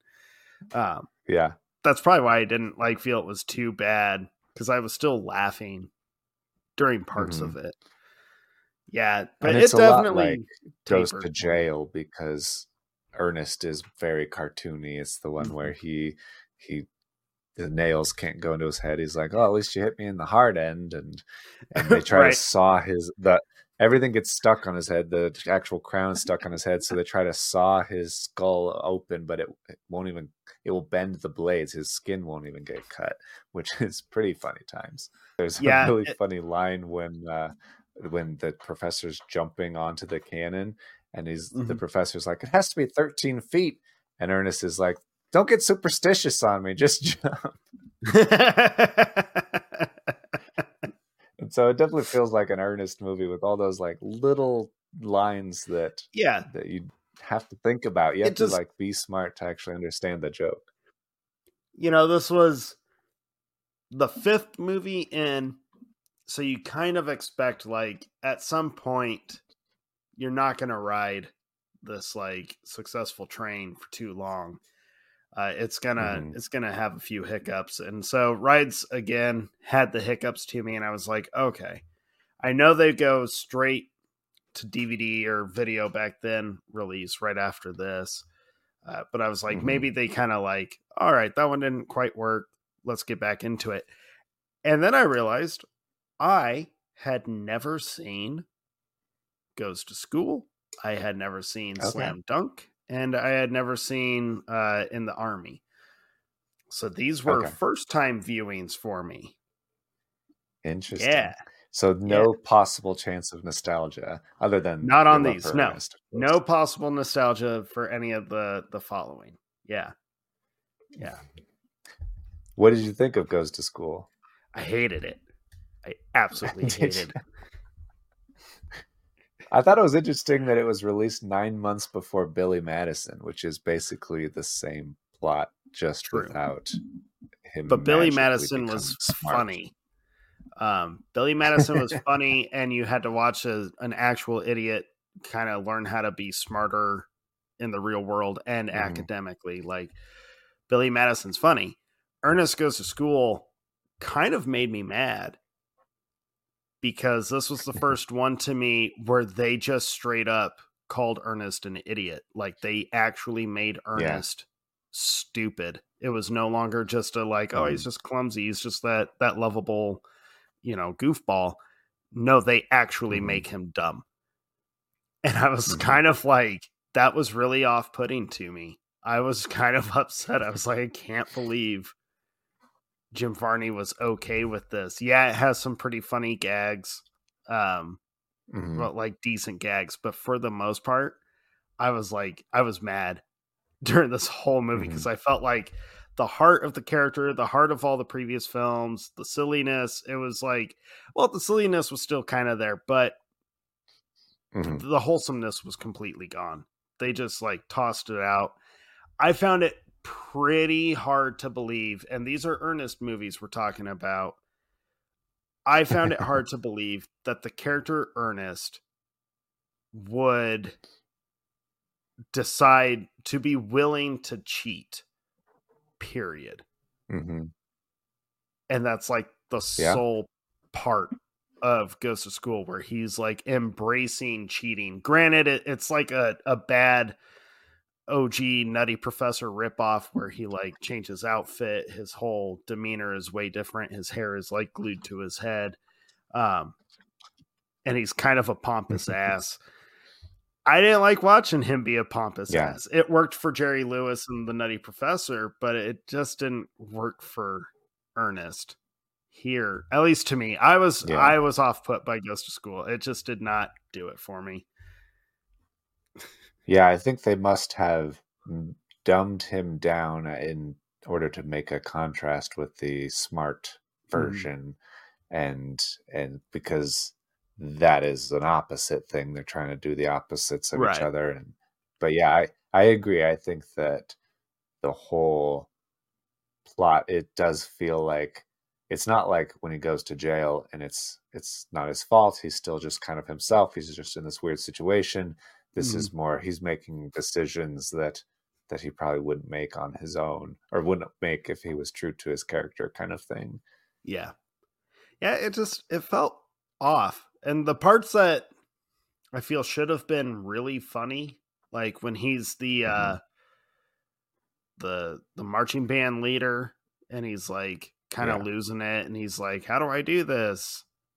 To me, I was like, man, this would have been really funny, but they took away everything that I loved about Ernest. So watching him do very earnest things, like getting the marching mm. band mm. to crawl around and be silly on the football field, it just it lost the comedy to me. I was like I was very dude, this was mm. weird to me. I was just like what the fuck happened to Ernest? Like this isn't I was thinking did John Cherry like abandon this project? Did was he under contract? Was Jim Varney under contract that he had to do this? Like, what was going on with this movie?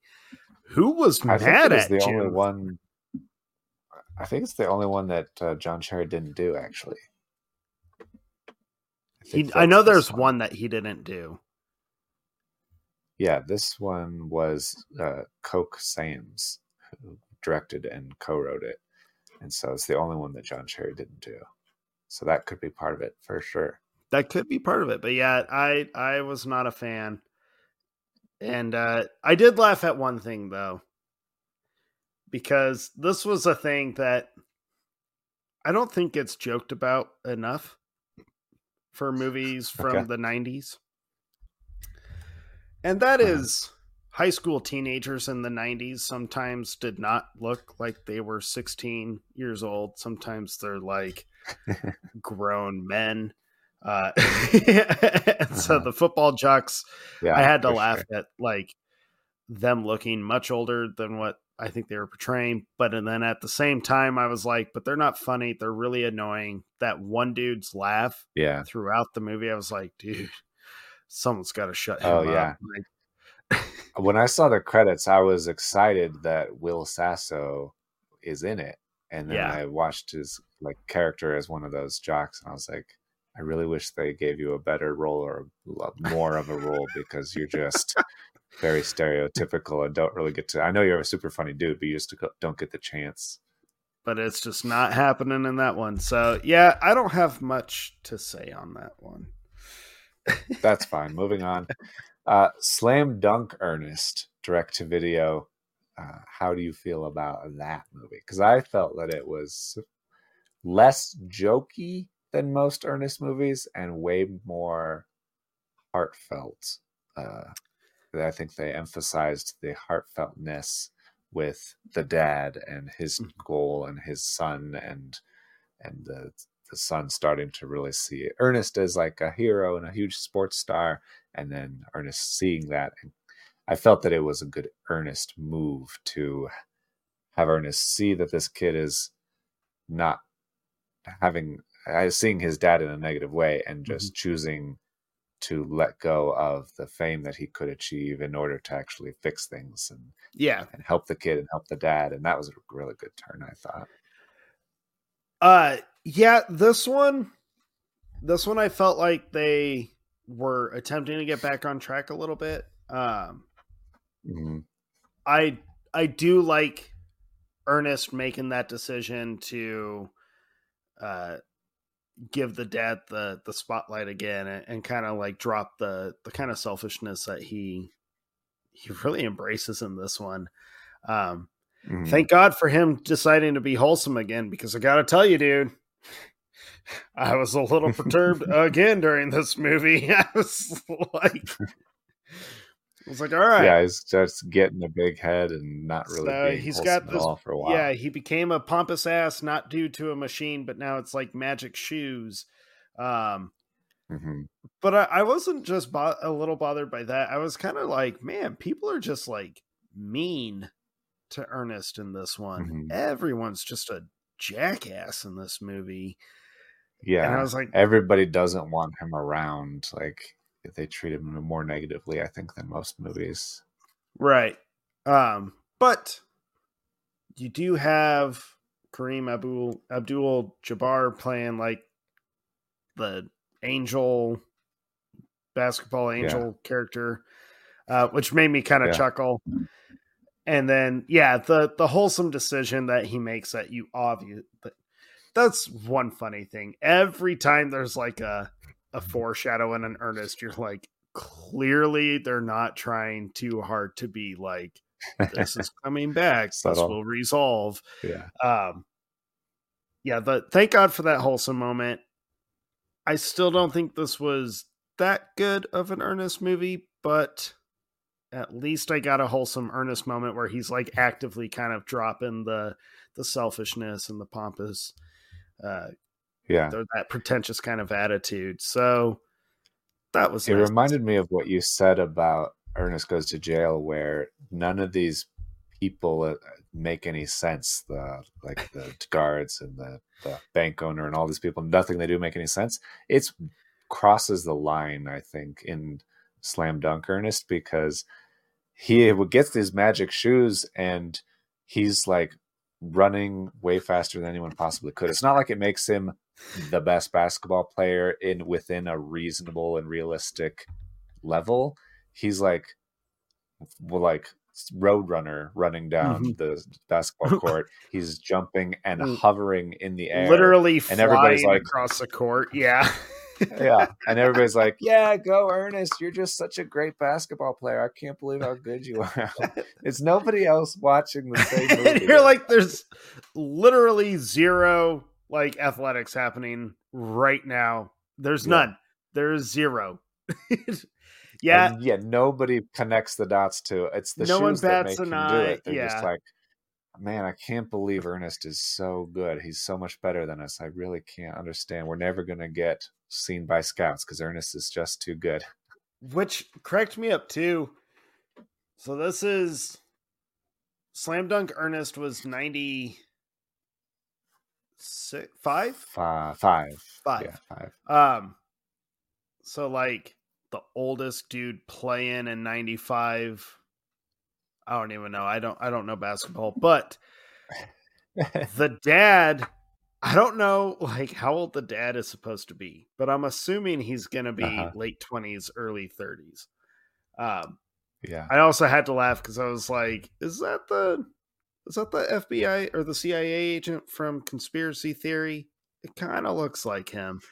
And I meant to to check that, but they kind of look alike. I'm gonna check that. It could be. No, I don't know how to say his name. Cylk Cylk Cozart. yeah. I was just Agent Lowry. Agent Lowry in Conspiracy Theory. He's in Hot Shots. He's in 16 Blocks and Eraser.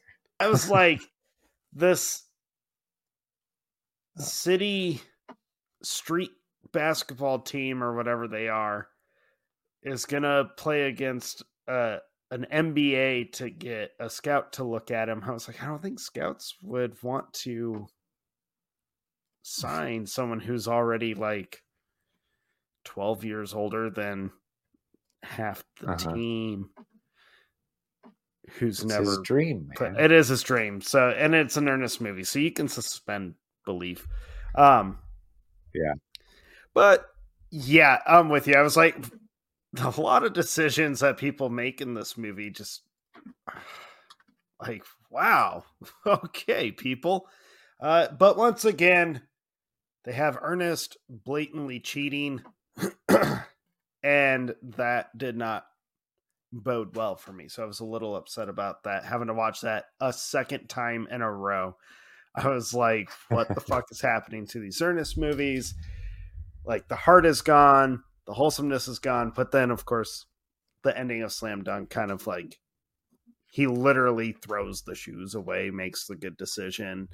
And I was like, okay, thank Yeah. God. Thank God. I was I was really hopeful that that was going to be like the lead into the rest. Mhm. Uh, cause I, I was, I was kind of bummed, dude. Watching Goes to School and Slam Dunk, I was a little bummed. I was a little bummed out. yeah. um, And what about Goes to Africa? That's one you've seen before, right? no, I had never seen it. Oh, I thought you, that was one that you had seen. No, no, I never saw that one. Um, I was not feeling this movie like from the get go, and I ended up Yeah.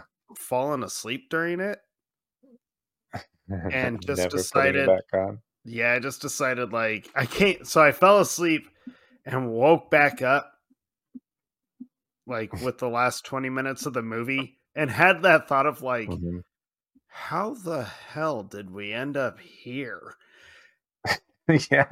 I had that thought when I was watching pretty much all of his movies of if you if you missed anything, it goes left a lot and you end up in a random place doing a random thing.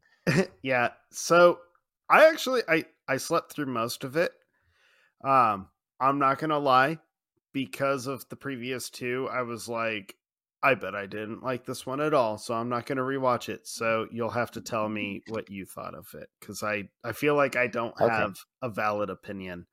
Um, Yeah, that's fair. Um, it's it's similar. I mean, I don't have strong opinions about it. I don't love it by any means. It's okay. He does. It's interesting that he, he there's a lot of like more romance. I think in this one where the there's a girl that he likes that she doesn't really give him the time of day because she really wants someone who's adventurous and who sweep him off Mhm. sweep her off her feet and and take her to, on adventures and and all of that stuff. And and so ernest is not that guy. He's a normal dude who's just a schmo and living his life. And but then of course through happenstance he kind of gets randomly put in a position where he has to do that he gets mistaken for another person and she gets kidnapped because they think that she's his girlfriend and because they've been watching him and all this stuff. And so there's kind of like a mob angle kind of thing and uh, they both get sent to africa basically. And uh, and so then he becomes an adventurer even though he's like he says he's not an adventurer which is weird because i've seen ernest rides again and he's ha- done all of the adventurer things and had a whole conversation about being an adventurer then so i guess he forgot that um, but it's it's it's all right he does a lot of interesting. Like he does all the same good things. He plays the old lady. He play. He dresses up. Okay. He dresses up as like a a servant who rubs dirt on his face and does like an African voice. So that might get you canceled these days, but it's pretty funny. Um, one thing that you noticed though, or I noticed, is that Jim Varney is secretly jacked, and you kind of see it in uh, Slam Dunk Ernest, but Mhm. you also you see it in this movie where he's like he's pretty shredded for a lanky, dorky comedy guy, and I yeah. don't know where that comes from. Maybe it's partly you know cigarettes and stuff, but it's, it definitely Not- stood out. Not to like, say that smoking cigarettes is going to get you jacked. I mean, look, kids, if you want to get jacked, the key to doing it is smoking cigarettes. No, I'm just saying, like people, he might have less body fat generally like if you smoke cigarettes. The worst. Everybody I know smokes cigarettes. It's time. like I don't know what I'm saying. Yeah, don't don't do cigarettes, kids. Um, oh, I did meant mean to say. So the we, reason you shouldn't do cigarettes is because you'll fucking die from it. Jim Varney d- uh, Yeah, died yeah, from it at at 50 years old, a super young age, and uh, which knowing that when he goes to jail and they offer him a blindfold and a cigarette, he has a funny line about, "No, I'm afraid of the dark," and uh, and cigarettes will kill you. And I was like, "Oh, that's so sad. You're so like, dark, "Ooh, but so sad." That line doesn't age well. Yeah. uh, but yeah, Africa is. I think. I mean, they're just on a downward trend, and I think that the ratings on IMDb kind of reflect that. And and I don't, I don't think that they're given the attention and care that the earlier movies got. I think that they they start to be more just like pump out a movie with a known character and I don't and I don't know the whole writing situation and what may have led to that or all of that stuff, but it definitely seems like that they just didn't get the care in the writing and the story mm-hmm. and and Jim Varney tries his hardest. He does a great job. He's certainly in character, but he just doesn't have the Oh, yeah. little quips, the little lines, the little little things that make it special. He has all the facial expressions, but no actual like pieces of heart and pieces of Mhm. um, joy, I guess, in all in these last Yeah. couple movies, which is sad. It, it was weird seeing that. You know, it was even weirder. An Ernest movie with terrorism and war, and Yeah. Yeah. I was yeah, like, yeah. I'm watching Ernest in the army, and I'm like, what happened? Like, is this a sign of the times when they were making these? Like, I get that Saving Private Ryan had just come out, Thin Red Line had just come out. Like, Mhm. late 90s was a war movie kind of pump out, you know? Yeah. But, Yeah. Post Desert Storm or Mid Desert Storm. right, but this was like, this is an Ernest movie. Like, I yeah. think even Pauly Shore's in the army now probably had less terrorism in it than this one does. like, yeah, I think you're right. Yeah, it's an odd choice. Even more odd than sending him to jail is sending Ernest into combat. And yeah. just because he wants to drive big trucks. That's an odd choice for sure. Wants to be an army guy. This one I felt knowing it was the final one. Um, hmm And, and you can kind of, I bet everyone knew that was going to be the last one, whether Jim Varney had passed away or not. I think in the army was going to be it. I thought this one was a, a little bit better than the the previous ones. Like they had tried a little harder with this one. Yeah. I just felt that for a final Ernest film, what a weird choice. And I might Mm. just be like saying this because I'm a sucker for for good callbacks or good like, hey, let's just bring it all together. Um, Yeah.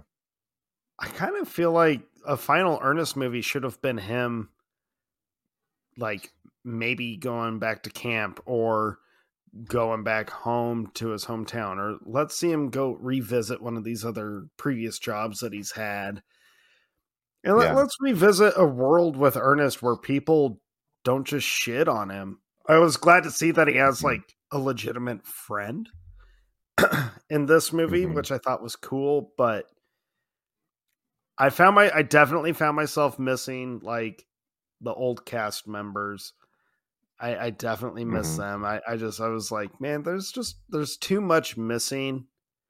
And I get that they're trying a little harder. And this one isn't horrible. Like, yeah, there's some weird Yeah. decisions, but him with the rock mines is a great gag. Mm-hmm. Him starting the movie off at the golf course where you're Yeah. like, well, clearly this is coming back, but then they really confirm it where the terrorist is like a golf fanatic, and you're like, okay, this is really coming back. Yeah. It's really lucky on that one. yeah, but it still just felt off, man. I was bummed. I think, I think the Ernest franchise kind of deserved better than those final five movies they got. Um, or maybe it would have just been a better decision to end it with Scared Stupid and let Jim Varney go and do all these other projects, you know, go and hmm probably become a had he not passed away at 50 he probably would have been another big voice for pixar or maybe we could have seen him do Yeah. more dramatic work who knows? But i Yeah, felt bummed that the franchise had to end on such a weird like downward slope or Mhm. not even really a slope to me it's like a start slope Cliff. just complete dead drop and then it kind of like like oh we'll we'll try oh too little too late you know uh Yeah. yeah, yeah. that was yeah yeah, it lacks all of the main things. It's like they didn't know or they forgot or other people took over yeah and so you lost what made them work earlier on. He doesn't really interact with kids very much. There's that kid in it, but he doesn't it's not like a major point of the movie. And it's not the same as like the camp or the holidays or any of the other ones where he's like in it specifically with them. And I agree. I think it would be better to take him back to uh, maybe a simpler story or a simpler place. And I know they had ideas for a bunch of other uh, um, options. So t- for these handful of last things to be like the choices they made and the situations they wanted to put them in, it just wasn't the right call. I think for most of them. yeah very very strange decision making in my opinion uh well it sounds like yours too I've just Yeah. yeah they lost their muster i mean jim varney you could tell is still trying you can tell he's still like Yeah. dedicated to his craft he's still gonna do what he needs to do. It's just like man you're missing like you're good but you're missing all the other pieces that make this whole thing cohesive and- fun and wholesome and hmm the silliness like you're trying the silliness but it's just not landing. Uh hmm i i mean the i was happy with the gag with that like sticky candy that he has where he spits it into the general's face and then he like uses the jeep Yeah. to take it off but it runs the general over. That part made me laugh and i was like that bit that gag felt like an Ernest gag. Like that felt good. Hmm and you know he does make he does have the line i guess callback where he tells his friend like well i was a camp counselor one time and it's like can you go back Right. Yeah. Take me back there. right uh yeah the, the candy gag was funny the pancake gag should have been great but it, it's so Mhm. like uh uneven you know no one can lift these Yeah. these tank weighted pancakes but he carries one in his back pocket so his pants are also invulnerable as are his teeth Yeah. when he takes a bite out of it Eats it. and Yeah. drinks motor oil and which I had I had a grown up eye on that scene, Jake. And I kind of judged myself yeah. for it. You know, he tells the kid like, "Oh, give me some some syrup." And the kid grabs the motor oil sitting right next to the syrup. And instantly in my head mm-hmm. I was like, "Who the hell stores motor oil?" right next to like your kitchen and who the hell stores this weird tank whatever it was next to like yeah.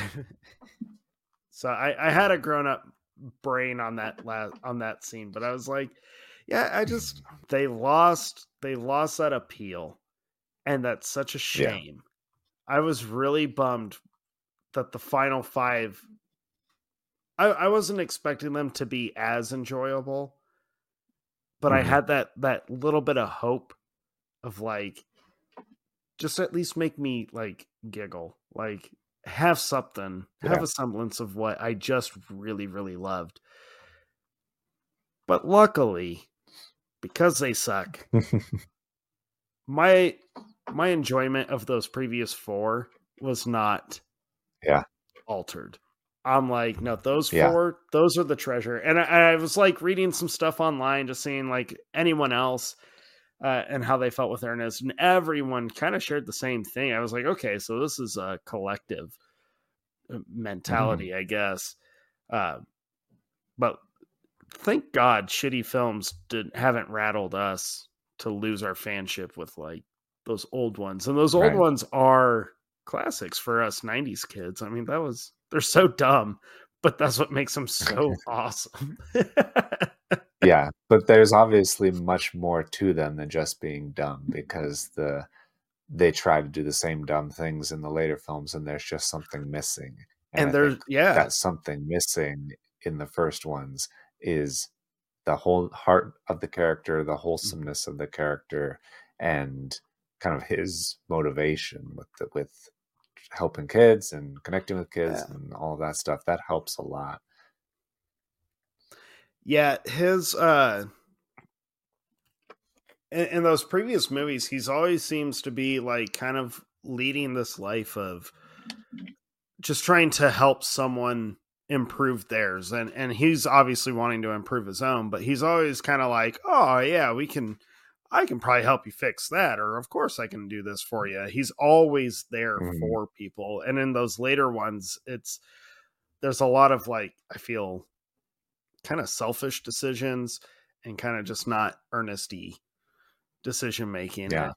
And I, I gotta tell you too, I it really, really, really upset me that they they just turned him into like a legitimate idiot. I felt that was such a mm-hmm. disservice to the character and uh, that really that really bothered me. It was like, man, the hell, guys! Like you had this gem yeah. and you fucked it up.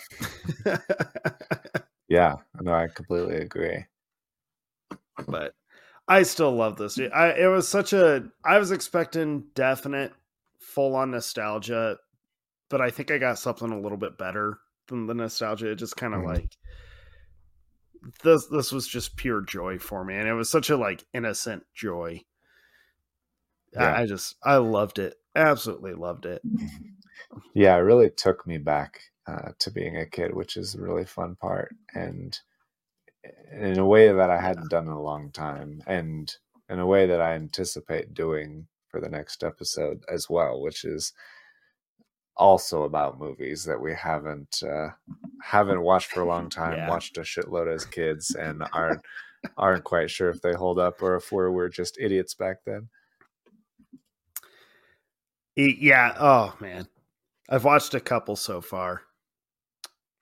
I'm totally yeah. gonna brag. I was not just an idiot back then. These movies fucking rock. Uh, Good. That's um, exciting but yeah, I, I was like, I just uh the Ernest franchise to me, I was like, man, this is such a. I feel like they're t- kind of a time capsule in movies for like our generation's mm-hmm. childhood, and I think that totally. that might be why I think they're still so special.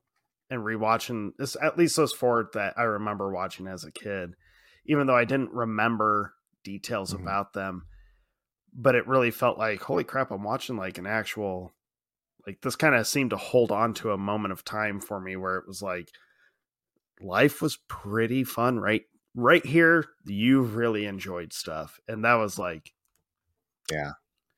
that was real nice. So i think they hold up. I think they're super fun and and i know you and i say say this kind of stuff a lot but i think we're always going to worth revisiting. Like i totally want my daughter to watch these those first four. I think she would just love them she loves silly like Oh yeah. slapstick stupid style humor like that. She loves it. And, and i think like if you have kids if you're our ages and you got kids i mean watch those early movies. It's christmas time. Watch ernest saves Mhm. christmas. You don't have to watch them in order. They're they're like serials they don't they don't connect um Yeah. they're just so fun they're so wholesome like that was what great family movies at least those first four Mhm. uh yeah. even There, if yeah. There really isn't them. anything bad in them. no they're- yeah. That's, that's what I would tell my mom. Mom, there's not really anything bad in it. right and then the my mom at least would always be like but they're so dumb yes. Mhm. yes indeed. What this was a absolute joy. I i loved revisiting these. I'm so glad we did this. I i've been i've been so thrilled with like the majority of our episodes uh this whole year dude. We've had some great episodes this year. E- Yeah. even with really that. I've scarring one that we did a while back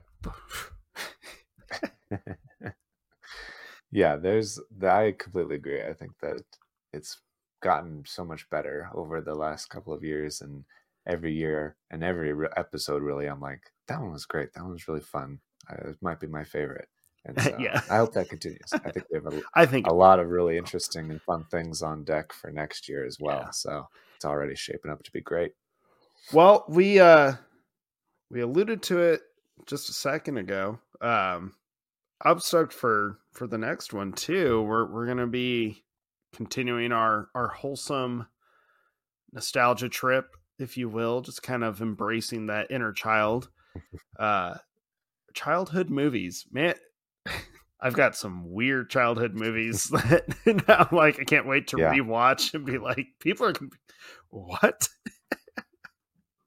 I have at least one that I really need to know if anybody else has ever seen it or if it was just me because I have not yet found anybody else who's seen it. So I'm excited about that one. Yeah, I think I have one on mine that might even challenge you on if you've seen it. And it Okay. and it stars someone that you know very, very well. So I'm curious. I'm curious about that one. Ooh, Yeah. Um okay. but this has been like I, I feel we we've done some pretty hard hitting episodes. We've we've had some pretty deep conversations, especially recently. Um Mhm. I, I feel like completing this year off, which is fucking crazy to think that this is it. Like, Oh yeah, big time. That's crazy. like what? Um, I haven't even started trying to draft for the next draft, man. Fuck, we gotta. I know. I honestly haven't either. I was like, oh shit. Last time I was like prepared in October, but you I had not prepared at all. fucking tables made. You were you're a little crazy with it. Yes. Um, but I think Yeah, this is such a cool way for you and I to to finish this year with the, this very. I think these might be some of the most wholesome kind of reimat or revisiting kind of thing. So I can't wait to talk about our childhood movies. I'm, I'm very excited to hear yours because I know your childhood movies are pretty different from mine. So it, we're gonna have just this like All over the place. all over the Yeah. place kind of episode. I'm stoked. But yeah that will be very fun so yeah tune in for that go and check out instagram or moviebonerz.com get in the giveaway Yeah. we want you to earn some free movies that'll be fun too and uh yeah yeah, I think Pretty that's good. it. I think that's it. So thank you everybody. We appreciate you guys. Make sure you subscribe, keep spreading the word um, to all of our new followers, listeners. Uh, welcome. Uh, join the conversation. Let us we're know we're like here if you uh, if you grew up watching Ernest, if you're the younger generation and have no clue who we are talking about, go find them. Uh, those early ones, Yeah. just just stick with the the first four, guys. I'm telling you, just stick with those first four. Uh, but welcome, Yeah. happy you're And here. this time of year is perfect for Christmas. yes, Every Christmas needs Ernest to save it, and I'm so glad that he does. yes. so thank you, everybody, and we will uh, we'll talk to you next time.